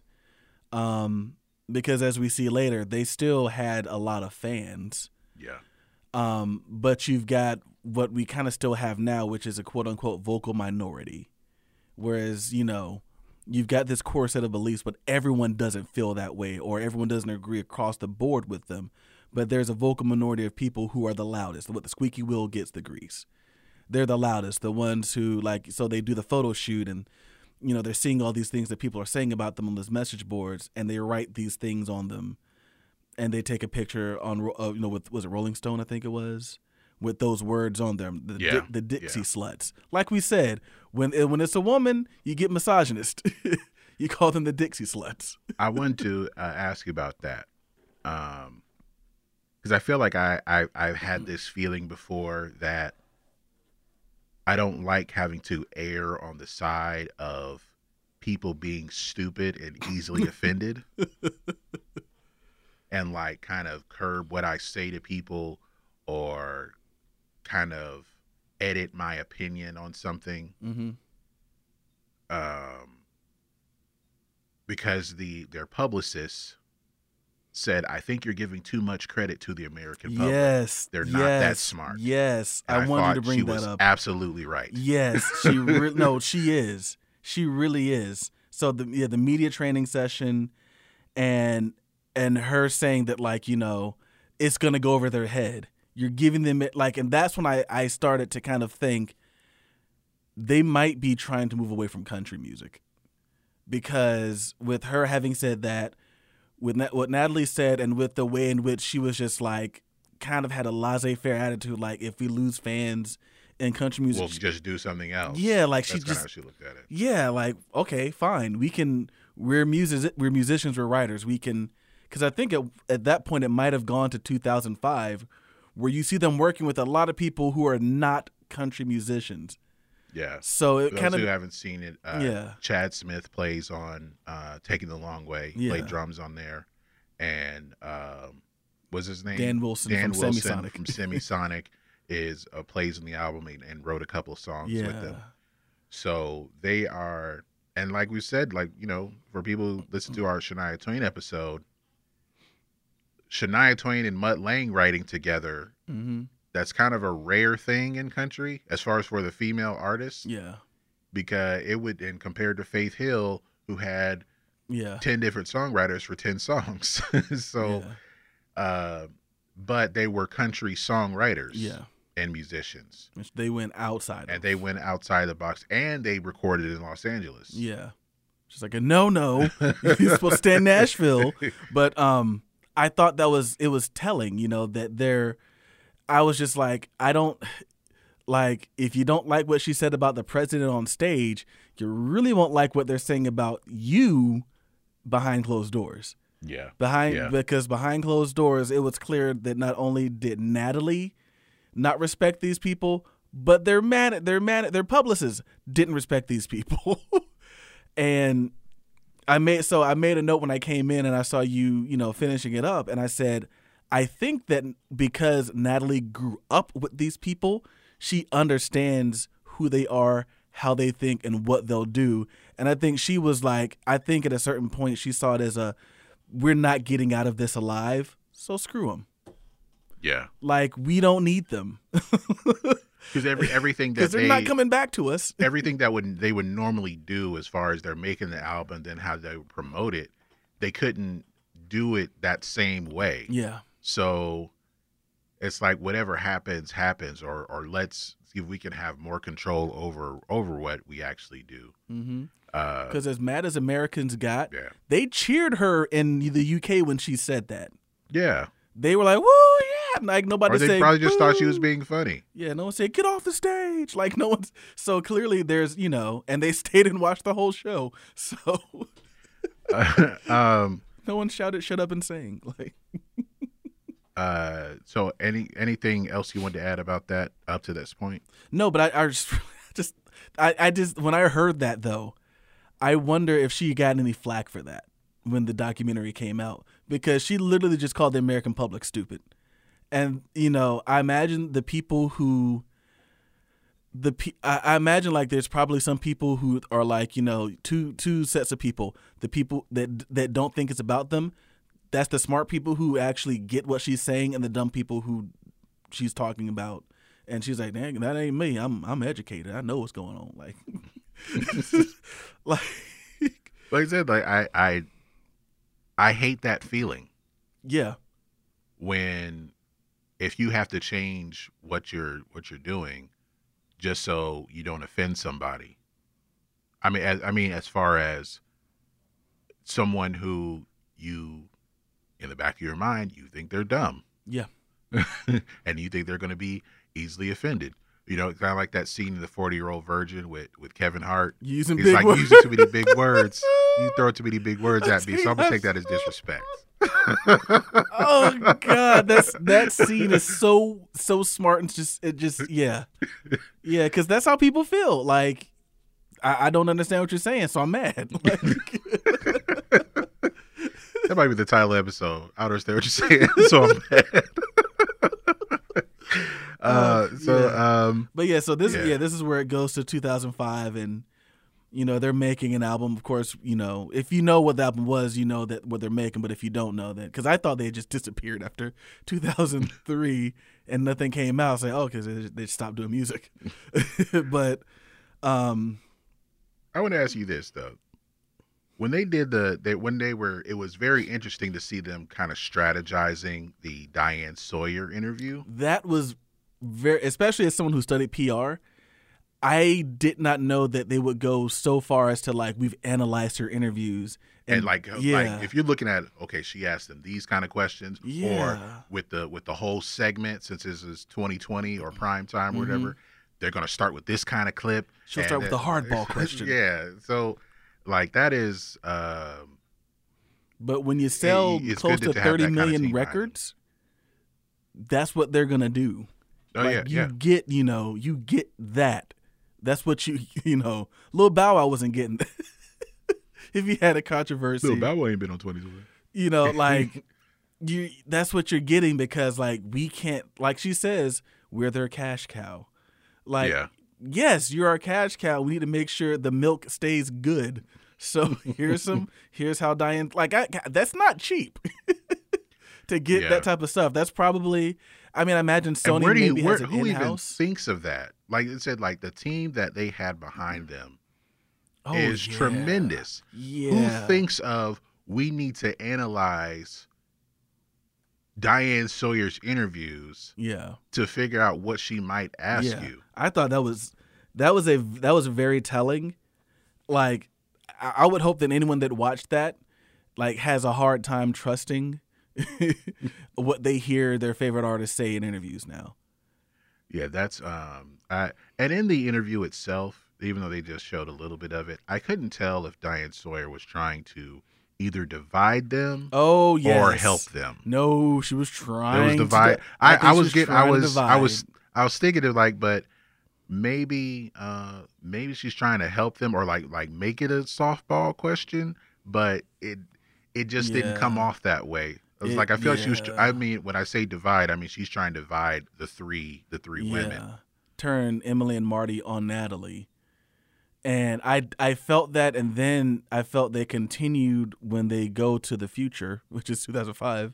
and you start hearing I believe is Martie, which one's the blonde was it? Martie. Martie. Martie talk about why bands break up cuz she's asking Yeah. Chad Smith and I mean, if there's a band that's had some turmoil, you, your guitar player dies, your other guitar player kind of comes and goes. Like they've had some issues, and talking about like you know how do you divide up songwriting and stuff, and he ex- and he explains it. And I wonder they if- just yeah, they yeah come like up with a song. You know, so in that scene talking to Chad Smith it's a great uh, scene.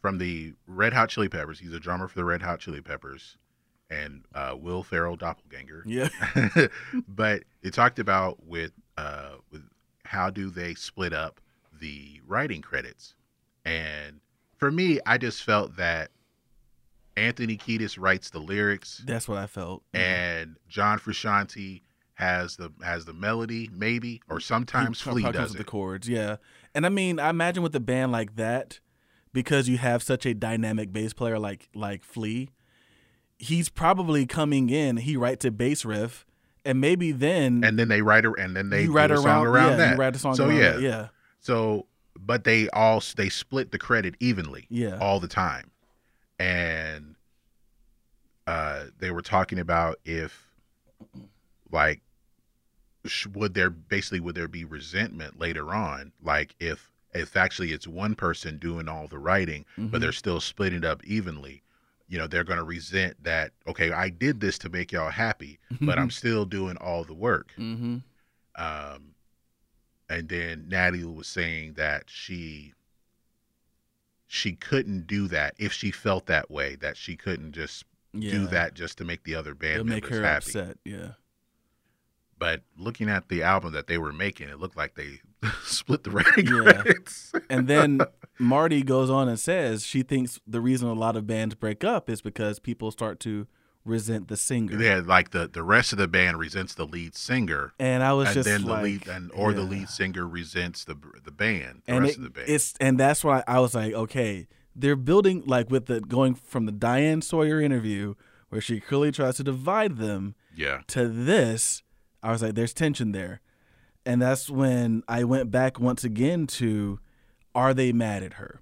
Because at this point we're we're three years into the future. Yeah, that's what I've been, I've been throughout the whole Yeah. film. I'm thinking like, are they upset with her? Like, Yeah. I think that I feel that Martie might have uh, like she wanted to say something, Yeah. but maybe didn't know what to say or how to express it Yeah. without upsetting Natalie. But it's like they, Well, I don't know if they. she's your cash cow. Like, I could- mean, like I don't know if they had that conversation ever. maybe privately. It, maybe privately. Yeah. uh, hopefully privately because it, it would help them. Uh, but I mean, after this album, they didn't make another one for 14 years. Yeah. Maybe they needed a break So too. Yeah. maybe they had that conversation and then that break happened. yeah. But, But, yeah. yeah, that, and that's It- what I started feeling because we're three, we're you know three to four years removed from what you did, what you said. Um, we're making another album, and you know, as we find out later, a lot of a lot of um trepidation around this album. How's it gonna do? Are people gonna take us? Are people gonna accept us? You know, in one corner, Natalie is like, "Fuck 'em, I don't care if they take us back." In the other corner, you know, Emily and Martie are like, "Well, we, you know, I like country music and it's what I've been listening to and blah blah blah." So it's like you've got this these kind of two opposed forces. Where I, if you, I feel like if you would have asked Natalie, she want to make a rock record probably, Yeah. whereas Natalie and uh, where Martie and Emily are like, "No, I mean." These instruments don't really fit into rock, so it goes a step further which, yep, when they go to Rick Rubin's house. So Rick Rubin produced uh, "Taking the Long Way." He was not in the studio at all. At least we didn't see it. produced in a loose fashion. I felt But like he was a manager of egos. He's the only one listed. He's the only producer Yeah. listed. There were like there was like a mixing engineer, a sound engineer, and all that stuff. And it's like, who produced it? Rick Rubin. This is why Slipknot doesn't like him. But it's thing like if this is how he produces everything, it works. Yeah, because Like, it's, my it's more God, it from, works. It's more from the he is trying to feed into your mental state. Like, Yeah. where are you mentally? Because we had an episode about him. Where are you mentally? hmm Okay, let's explore that Yeah. and trying to get that out of you in the in the music. I figured But- he was there in the studios because I knew I always knew he did that, but I figured he was at least there. Like they go to this dude's house. Like you see him, some, like he sometimes the studio. He might not be there every day. Yeah. but he's there sometimes. We didn't see him at all. but he he almost sounded kind of like quality control, kind of like yeah, how like a Berry Gordy. yeah, kind of like how you know Linkin Park brought him a ton of songs, and we're whittling them down. Like I'm not gonna contribute to the songwriting. You're gonna bring me your songs. I'm gonna tell you what the best ones are. He was giving her advice. Oh, the the melody in the pre-chorus is really strong here, and the verse is really strong here. Oh, that's a great change. You know, or maybe you should take this one, just rewrite everything. Like he was, he's giving you. He's not going to tell you how to rewrite it or what to rewrite, but he's going to be like, yeah, that, take it, change it, take it out. And then, so getting to what you're talking about in terms of their, I don't really know what my place is on this album. You kind of start to hear a little bit more like, you know, is the band going to make it?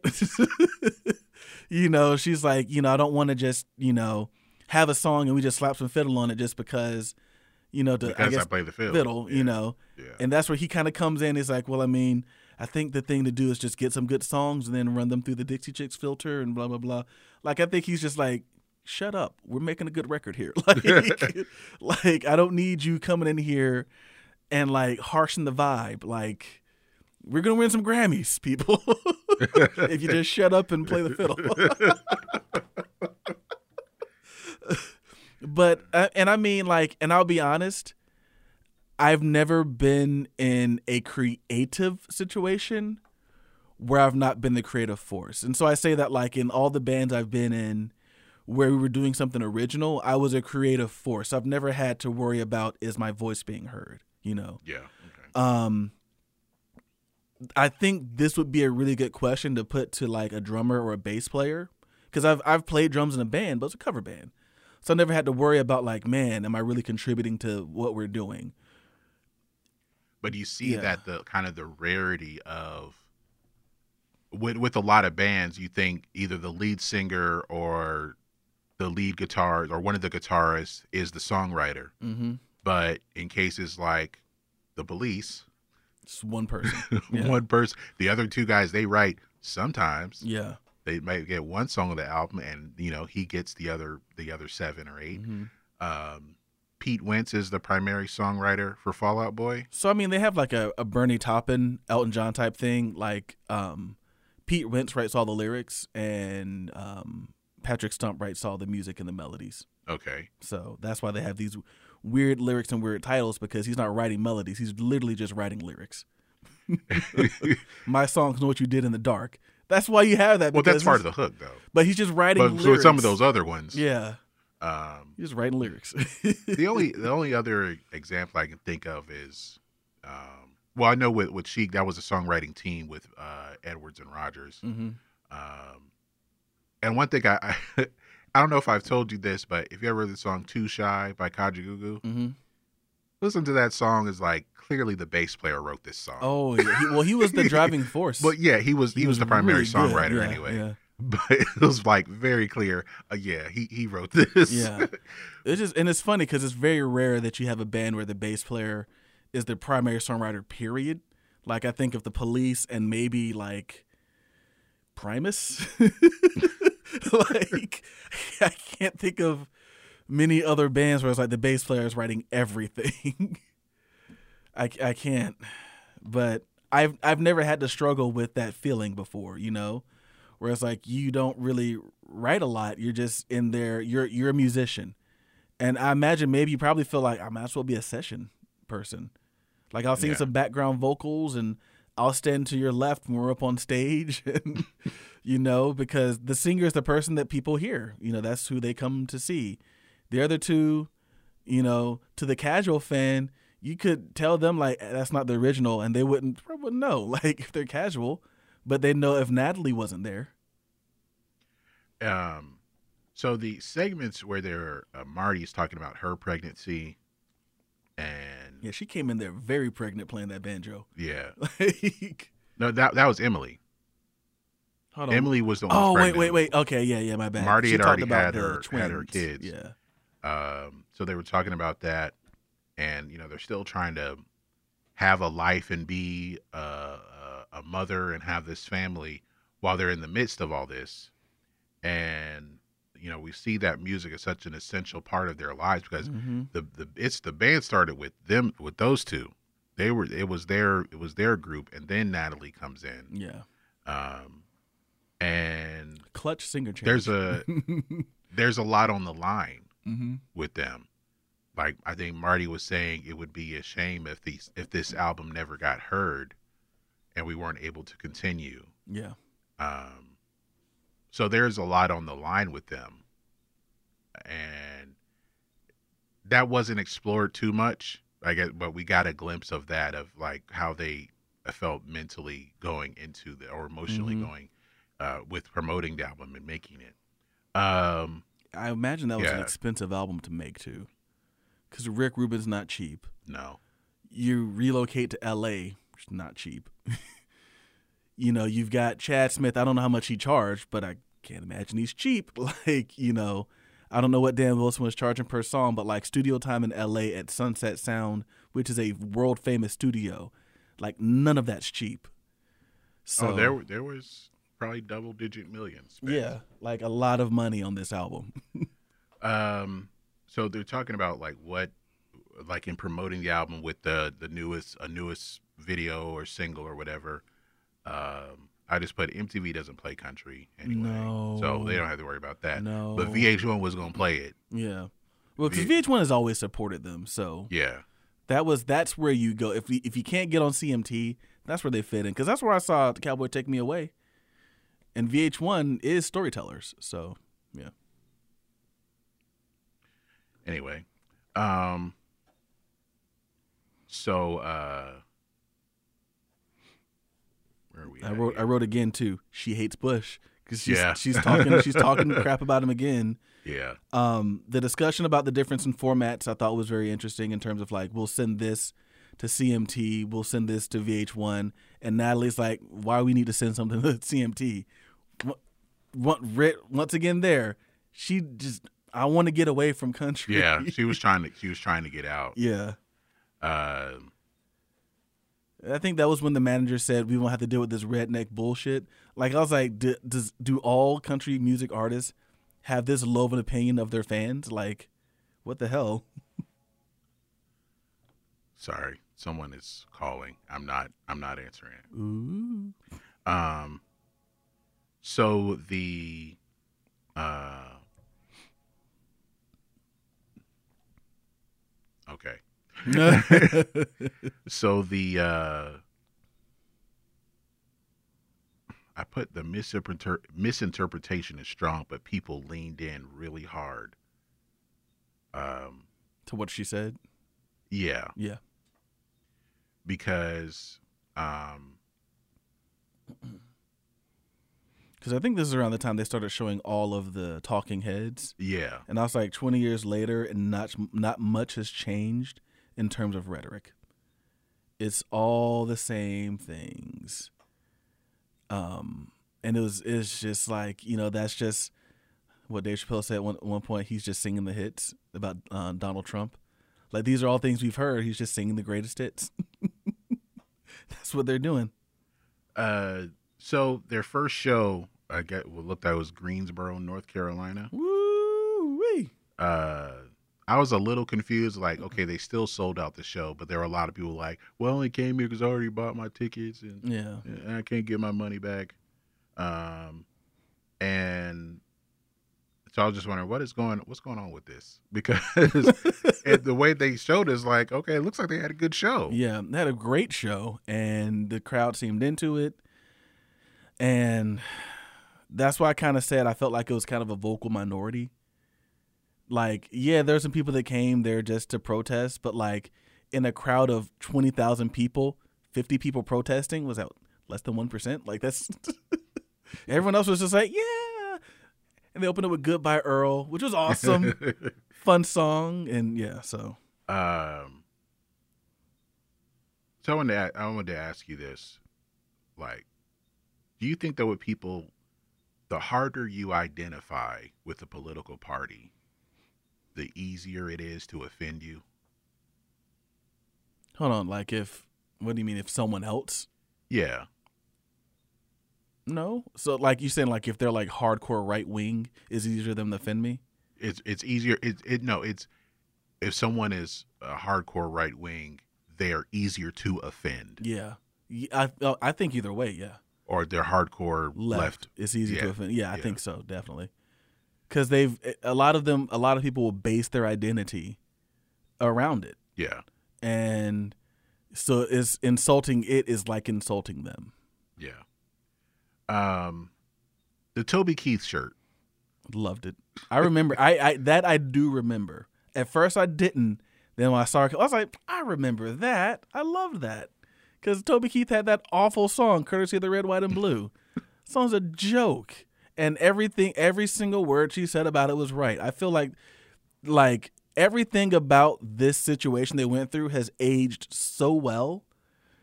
This included, because that song makes us look so bad Yeah, I We'll put a boot in your ass. It's the American. No, stop it. She said, "Well, anybody could write that."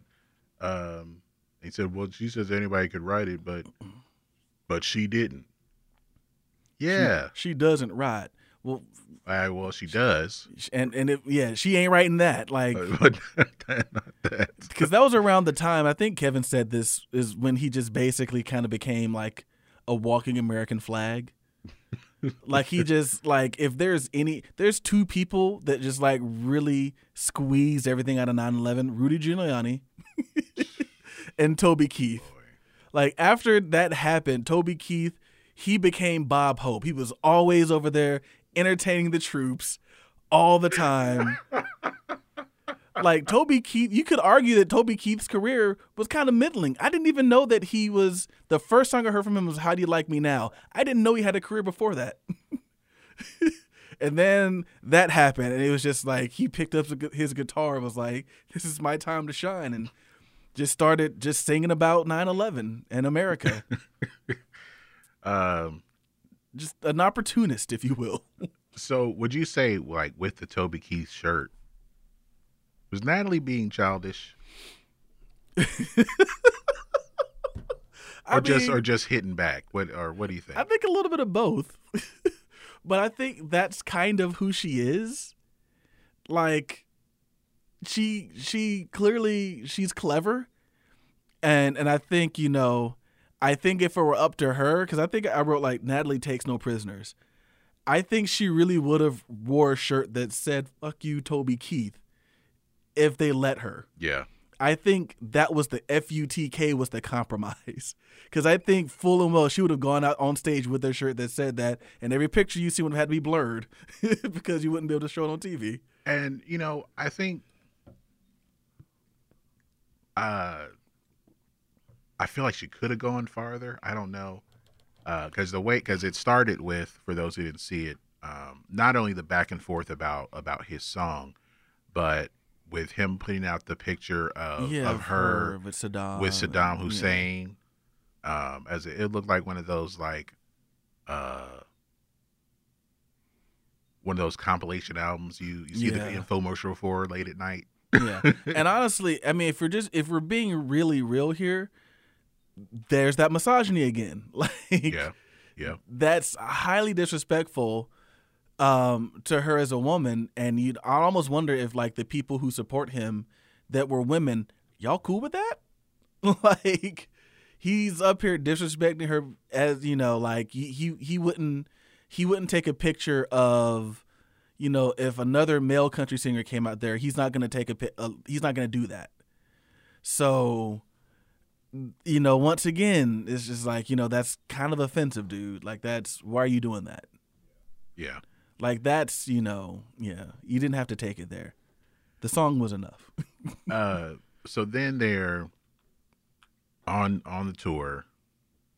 Um, so with the managers and Lawrence, the, another shot. I was gonna say what the manager said that, oh yeah, like he's a wife beater.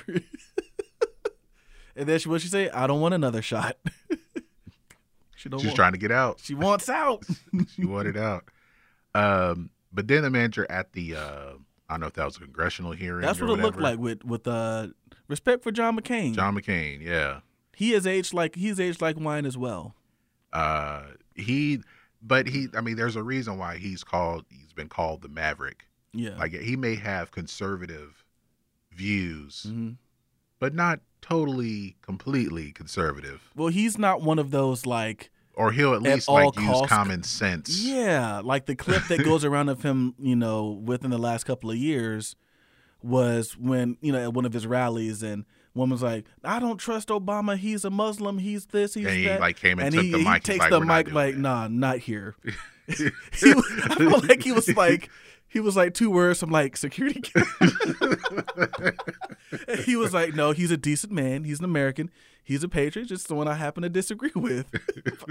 I felt like he was this close to being like, like "Get the fuck out of here! Get her out of here now!" Trying to get me canceled. Trying to Uh, get me Dixie chicked. And but what's so funny is that because they're talking to the people from Cumulus, and I oh God, that was such a load of crap. What he said. Because it was because it he said is like okay you just contradicted yourself Yeah. and then he and then that same guy contradicted himself uh, again because he's like he's like it was a collaborative process a deci- collaborative decision making process everyone fell in line uh, you, Which just said it? two different things. Which is it? you said two different things just now Makes no sense. did you collaborate or did everyone fall in line Can, can it be both? Just like like I wanted somebody to say something to, to that. They just kind of moved on to the to the next question or whatever. It probably wasn't. well, because the John McCain kind of looked like he was just like, he was done. He was done. "We're not getting He's like- anywhere. We're not getting anywhere." Next question. Next. Uh, Yeah. Like Yeah, but I, I I never like- knew there like, was a hearing over it? this, though. You know, it's just like, you know, Well, because I mean, I, I understand the point on why the manager was there is that our like their songs aren't being played on the radio over political a, mhm. pol- a seeming political comment, and are artists going to be censored in that way Yeah. if they say something politically against somebody yeah, or they have some kind of criticism? Are they going? Is that going to ruin their career? and Can I will they- say Can they be too, railroaded? in defense, because they, you know, they brought on a couple of radio DJs, and in their defense, he's like, we have one audience. We cannot piss them off. so, I, kind of get where he's coming where the from. DJs yeah. were coming from. Um, Yeah. and like again, I, I hate that feeling of have to air on people, air on the side Yeah. of people being stupid and easily Mhm. offended. Yeah, yeah. Uh, so, um, but it, I wonder if he's still their manager. he's or he might have he was his own fearless, dude. Like, he was took he took no like she said, too. like I I'm. I think she said like I'm happy to have a manager that's so brave. yeah, Or it, basically, she was saying that he was brave for just you know just being standing there. up for yeah. them. being yeah. to definitely appreciate that. Uh, and it was at this point I realized Rick Rubin has not been in the studio. No. Um, Come to my house. We'll play these songs and so uh, I think this is around when you when you uh, when you got here when they flew from San Antonio to Dallas. Yeah, so yeah, well before that was the so yeah, and that so this is where I said like, you know, it still seems like they didn't really support her. They still seem kind of nervous. And then she talks about the death threat. Mhm. And then, you know, we go back to 2003 where they get what was deemed by law enforcement as a credible death threat against Natalie's life. Um I you know, first off like that's got to be scary, you know you, you kind of have the idea that there's crazies out there all the time, but like an actual legit death threat that someone's gonna try to kill you. You're up on stage. You're you're you're you're you're vulnerable. I've never felt that way before, but I wouldn't want to feel that way. Um, and then yeah, and so then they hopped on a flight from San Antonio to Texas. I mean to Dallas, Texas, which you said is what 257 miles. Yeah, two seventy four. So as soon as they got in the air, they landed. About a thirty minute flight. what did Ron White say? It's like is he's like is a ten minute flight. Halfway got there, had to turn around. Couldn't make it in this equipment. Um, but no, that's I mean that's hilarious. Um, but that also shows if people want to ever wonder about the type of money that was being spent back then, watch that clip Yeah, that probably that one flight probably cost more than some artist's budget for their entire album. Like that's but I mean when you close when you sell an average of 10 million records per album over the last 3 albums, that's what you get because back then with 1999, I mean if you think about it, if you're buying CDs cuz there's no digital, CDs $20 a pop, what cassettes maybe 10, like over 13 million records like that's a lot of money. That's a Yeah. lot of money. So sony's gonna dish out that money to fly you from san antonio to like we could drive. No no no. Hop the private jet part the ceo probably sent it over his own um, I'm glad that the un, that undivided song didn't happen. oh Uh, that dan wilson talked about yeah that was yeah. cheesy i thought that was a really cool musical moment where because at first like you know they're getting ready they're rising up and i was like oh, are they playing not ready to make nice interesting and you know going back into the future and i wrote nat's fearless but um i think she wrote a check that her bandmates weren't ready to help her cash. Mm, she made it because i mean essentially in that this in that moment she makes like we said the, the singer typically speaks for the band. You're making a decision and they're along for the ride whether or not they like it. The only way to get out of that ride is if they quit the band. And who wants to quit that? When you just sold you know the two um, top of the world hadn't you know we don't think it had hit um, whatever was going to hit yet but you just sold 23 million records you ready to get off this ride no all right shut up and Like, Shut up and fiddle. so it was kind of like you know, I I think by that point, it I think the death threat made it real for them because even her talking about it in present day, it seems like this is when it got real. Yeah. You know, before it was just they're burning our records, they're talking about us. Now somebody's trying to kill us. This is about it. That's about as real as it gets when there's an attempt on your life. Yeah. Um so uh with also in the and they're promoting the album, they had to like they said they had to do this a different way. Yeah. Um when the manager was talking about them being on the view and Regis and Kelly and I wanted to know if what what do you think about would you be up for being on a show in the, if you were in this situation would you be up for being on a show just because they were going to let you be on the show I mean, like because uh, like these are the only ones you could get it depends on what it is I'm trying to accomplish, really. If I'm trying to rehabilitate my career, which clearly Natalie didn't care for, I think Natalie just wanted to. I think Natalie wanted to forge ahead something new, because I think, and this is, I think this is exactly where I wrote this comment. Um, she knew their audience, and she knew that they weren't going to take them back. So I think at this point, she's over talking about how to get back on country radio, yeah how to get back in, in country art. in that was a that was a constant yeah. discussion but and I think it the fear she was like, constantly consistently did not Yeah. care and I think honestly the fear was because where else are we gonna go? We're set up to be a country band. Like we can't be like like Taylor Swift started out as country and eventually went into pop. She's a solo artist. So the the people who support her, you can change. What are you gonna do to change over to a different format when you're the Dixie Chicks? You've got a banjo, a girl who plays banjo, and a girl who plays fiddle.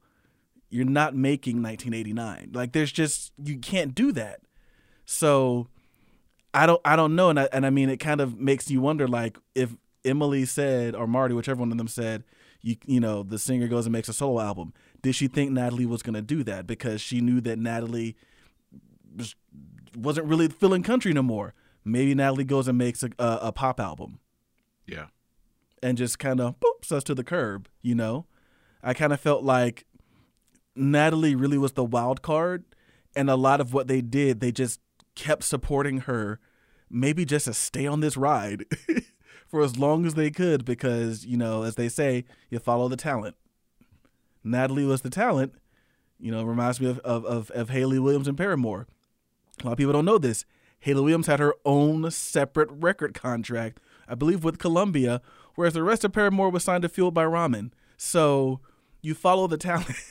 Not saying it was that bad, but like to your point, like did they ever really support her, or was it just like, hey, I'm just gonna fall in line, show up, you know, sing these harmonies, play this fiddle, play this okay banjo? so it's it, it it was supposed to be a collaborative process but then they fell in line it just it seemed like that because until the end we'll talk about the scene in a second until the end it kind of felt like that's what they were doing because one of the sisters seemed like she kind of felt passionate as you said the other sisters seemed like i just want to go back to playing country music and have everyone love us and natalie was just like you're not 'em. getting that we're not getting that back fuck them, whatever. If they, if they want to come with us, and then I think eventually their their management team got it. He's like, we're forging ahead. We got to forge ahead with a new audience. So that's when they try to put the tickets on sale. No one's biting because he said it's like you're not selling out Nashville, you're not selling out Memphis, you're not selling out you know Atlanta, you're not selling out these places. So they went north. I think they went back across the across you know overseas. I think they just kind of realized like, hey, we're just we got to forge ahead. We got to be different. We got to be new. Um, and I think Natalie, you know, probably just saw that that's what they're gonna have to do. Yeah. Um uh so in the scene I guess when they're trying to um it was going to be decided how the the tour was going to be paid for and how were they going to make money. Yeah, that was a very interesting. Um, that's very interesting. So basically, they were either going to get this fixed amount, and one company, whoever it was, was going to, you know, pay for everything, Mhm. and you're going to make this amount. But Natalie came in saying that I would not be happy if uh, we didn't do this this particular way, and they could Mhm. make more Yeah. um, I think the record company and probably the team around them were worried that they would not sell the same way they Mhm. did, and so I guess they For went good reason, direction. too. But they had, yeah, they had they had a good reason, and you saw the a very interesting uh, segment to me is when uh, I can't remember the guy's name, but he was saying, well since these cities aren't selling because it would be like you know the, the country hotbeds Yeah. kansas city oklahoma city Yeah. Got to go north. nashville knoxville memphis atlanta um, if you're not selling well there well let's move those back Mhm. go up to canada play play more there Anywhere with a hockey anywhere with a hockey arena play there and then maybe we'll come back and then you know to if momentum's built as far as Mhm. the album goes so um That was funny when he said that. Anywhere with a hockey arena. like moose jaw I was like, what the? I was like, is that a real place? Moose Jaw? I was like, is this is this Canadian slander? uh so that was that was interesting to where like I said, they can't do this the same way, so they had to build a strategy as far as what cities are they, that they're going to play, mm-hmm. and that they would sell out these shows. Yeah. And that's kind of where the film ends. Full circle too, going back to the UK. Yeah, they go back to the UK, the the scene of the crime, as as she they calls said. it. Yeah. Yeah, um, for the the the European leg of that tour, um, and that's where that's where it ends.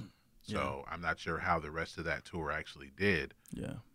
Um, Oh, and then oh, then she uh, she said it again. yeah. She says it again. The so the scene I did want to refer back to, because I know the the question we've talked about is like, were they mad at her? And the blonde one, I'm just gonna say the blonde one because I'm sick- Martie. I'm sick of calling him the wrong name. Martie, you know, talks about like you know, Natalie feels bad. I always wondered that. Did Natalie feel bad?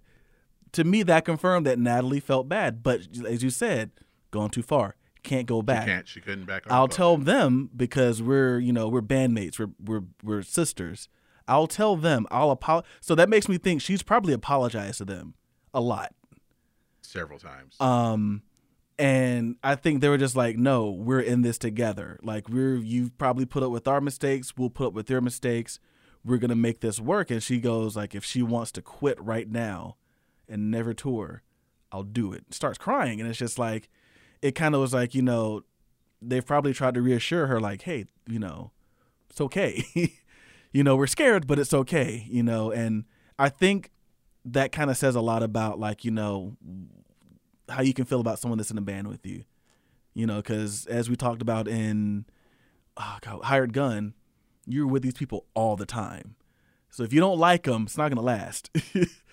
um, so that just I you know, tough exterior from Natalie in public, but deep down, she's probably like all of this falls on me. I did this. You know, what happens if I don't make that little joke? Traveling Soldier is still a, a hit song. No one cares about it. You don't get, you know, the accolades that you get from, you know, what I guess like you don't get the the the pain the reward without the pain, so to speak.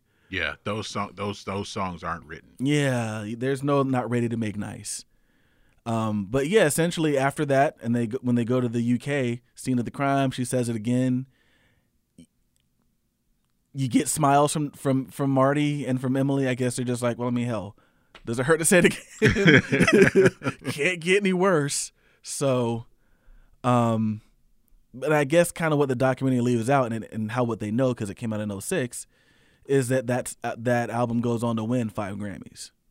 So you know, I wonder if Sony's okay with all right, well, we didn't sell as many, but we got like five Grammys that we can add to our vault of hey, we are have a lot of Grammys. Um and it's it kind of makes me think like, you know, the Grammys maybe they love a redemption story, I don't know. A redemption arc. You know, but I I felt like when she's, you know, that song I think sums up how Natalie felt she was not happy. She does not. She did not like the press. She apologized, but she rescinded the apology. Um, she doesn't like him, and I'm pretty sure. I was like, if this was 2018 and Donald Trump, I'm, I'm sure she'd be a lot more vocal. She wouldn't pull her punches. Yeah. Um, yeah, so I I did have the my the last note I had was was she defiant out of fear? Mm. What, what do you think? So, out of fear of what might happen to her if she goes back on what she said, Yeah, maybe because well, I think because since she was so ready to leave that world behind, I think maybe the fear came from like I can take this back, everything can go back to normal, but I'll have to keep faking who I am. Because as we've seen, when you're in that line of work as a country singer, how many of it really makes me wonder, like how many of them hate the president? How many of them hate patrioticness or patriotism? How many of them hate their fans? you know, how many of them are saying things like the publicist said or like the other guy said, like deal with these rednecks? Like how many of them feel that way, but they're up there playing a character and like, you know, I'm doing it because I get money, you know? And it's just like you you can't really be honest, you know. How many people are really just shutting up and singing? yeah, so it kind of makes you like, you know, was it kind of like I could if we go back to this, I'll have to start I have to start pandering to these idiots again. I I, I kind of feel that whereas Martie and, and Emily were like, we were okay with that. um, I think I think that she was um defiant out of fear. Like you said, like can't go back on what she said, but even though I think it's what she felt, Mm-hmm. um, and like we said, like eventually they were right. Oh yeah, very right. Um, but it, it's kind of like like you know, ever hear anybody tell a joke that you know you don't get until later. Yeah, Um, that's essentially kind of like what it was. it's it's yeah, it was definitely one of those situations. Um, well, that was all my notes that I had on the film. Is there anything else you'd like to add? Um, no, like I said, I just, I um, I, I'm a big fan, and I became a bigger fan of Natalie. For um, and I I tried to you know I didn't do a ton of research, but I was very curious as to what her politics were with the last election, um, and not the 2020, but the 2016, um, because he kind of seems like the type of person she'd rail against. Yeah, Like if she didn't like Bush, no way she liked was Trump. wasn't like Trump. But did she just like I learned my lesson? I'm just gonna keep my mouth shut. Um, because I think well they had an album coming around that time. They probably wanted it to sell. Um, no, no, that that album that came out was in 2020. Oh God. Okay, I thought it was 2016. Okay, 2020. Yikes. So they really took a, a long break. Yeah, Um, but yeah, I, I I would be curious to know that just because even when they show their home lives, like they just she is clearly the odd one out in terms of how um she she lives her life and everything. So I just think it's interesting. Um, but I gained a lot more respect for her um, as someone who's willing to speak her mind, especially in a space like that yeah, because that's not that's just not one i mean like that be like i'm trying to think of like a famous rapper that came out and said like you know martin luther king was a joke like you you get some you get some backlash. Like you know just trying to think of something you could say where like you know like you they just be like nah bro you can't say that man. You're canceled you know? Um not saying that that's true you know that i don't believe he's a joke but you know something where you have a um you know someone in the african american community who's seen as like maybe there's some they've done something questionable, but they still get a lot of support. And if you were to come out and say something kind of against them, it'd be like that. It'd be a very kind of a scary situation. And like we said, she leaned into it, man. So I gotta I gotta give her a little bit of respect for that because she could have easily just turned tail and ran. So she gets my respect. Yeah. So um, that'll do it for our discussion on "Shut Up and Sing." I will not. uh, uh, like I said, a very good documentary. You can see it on um, Tubi or Pluto TV mm-hmm. uh, for free. So uh, check it out. Um, get to my earworm of the week. Ooh, tell me about it. Uh, earworm of the week is a. I've been listening to a lot of indie rock music Nice, nice. and um, this is kind of associated with someone I've been um, I've had on the earworm list before. Um, they said Mr. Jukes is sorry, the phone was ringing again. Um, Mr. Jukes uh, is the lead singer of the band Bombay Bicycle Club okay, I've heard of them. Okay. And uh, I've listened, started listening to their songs, and they had one that I, I really liked called uh, "Lights Out, Words Gone," Okay, okay. and uh, that is my earworm. And we'll play that, and we'll be right back.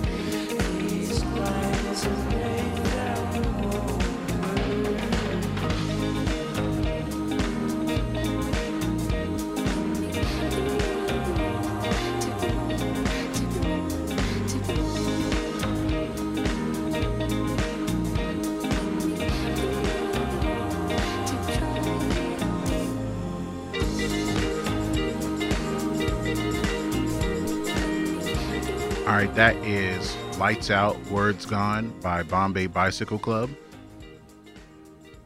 from their album "A Different Kind of Fix." Uh, it's from 2011. It was when it's in the video, like it was filmed in Mexico, Mhm. and it looks like just like a bunch of people like I don't want to say like salsa dancing or some kind of some kind of Latin dance, but it's on beat with the song. But I know I'm sure they weren't dancing to that song. so yeah, you can check that song out along with our other earworms, and we're past the 300 mark. Um, on, Oh, for songs? yeah, I can believe it. the playlist is on Spotify. Um, Be good for road trips. yeah, BTT YHT earworms of the week. Mm-hmm. Um, so that will bring us to the um, the end of this particular episode. And uh, I feel like it's only appropriate to end the um, to end the episode with the song that uh, they won two of those five Grammys for. Yeah. Due to the masterful production of Rick Rubin. so masterful, he wasn't even there. Magician. I know.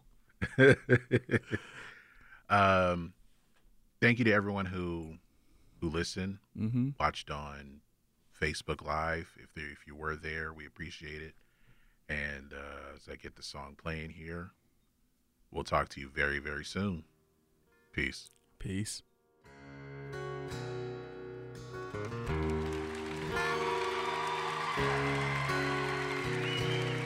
Forget sounds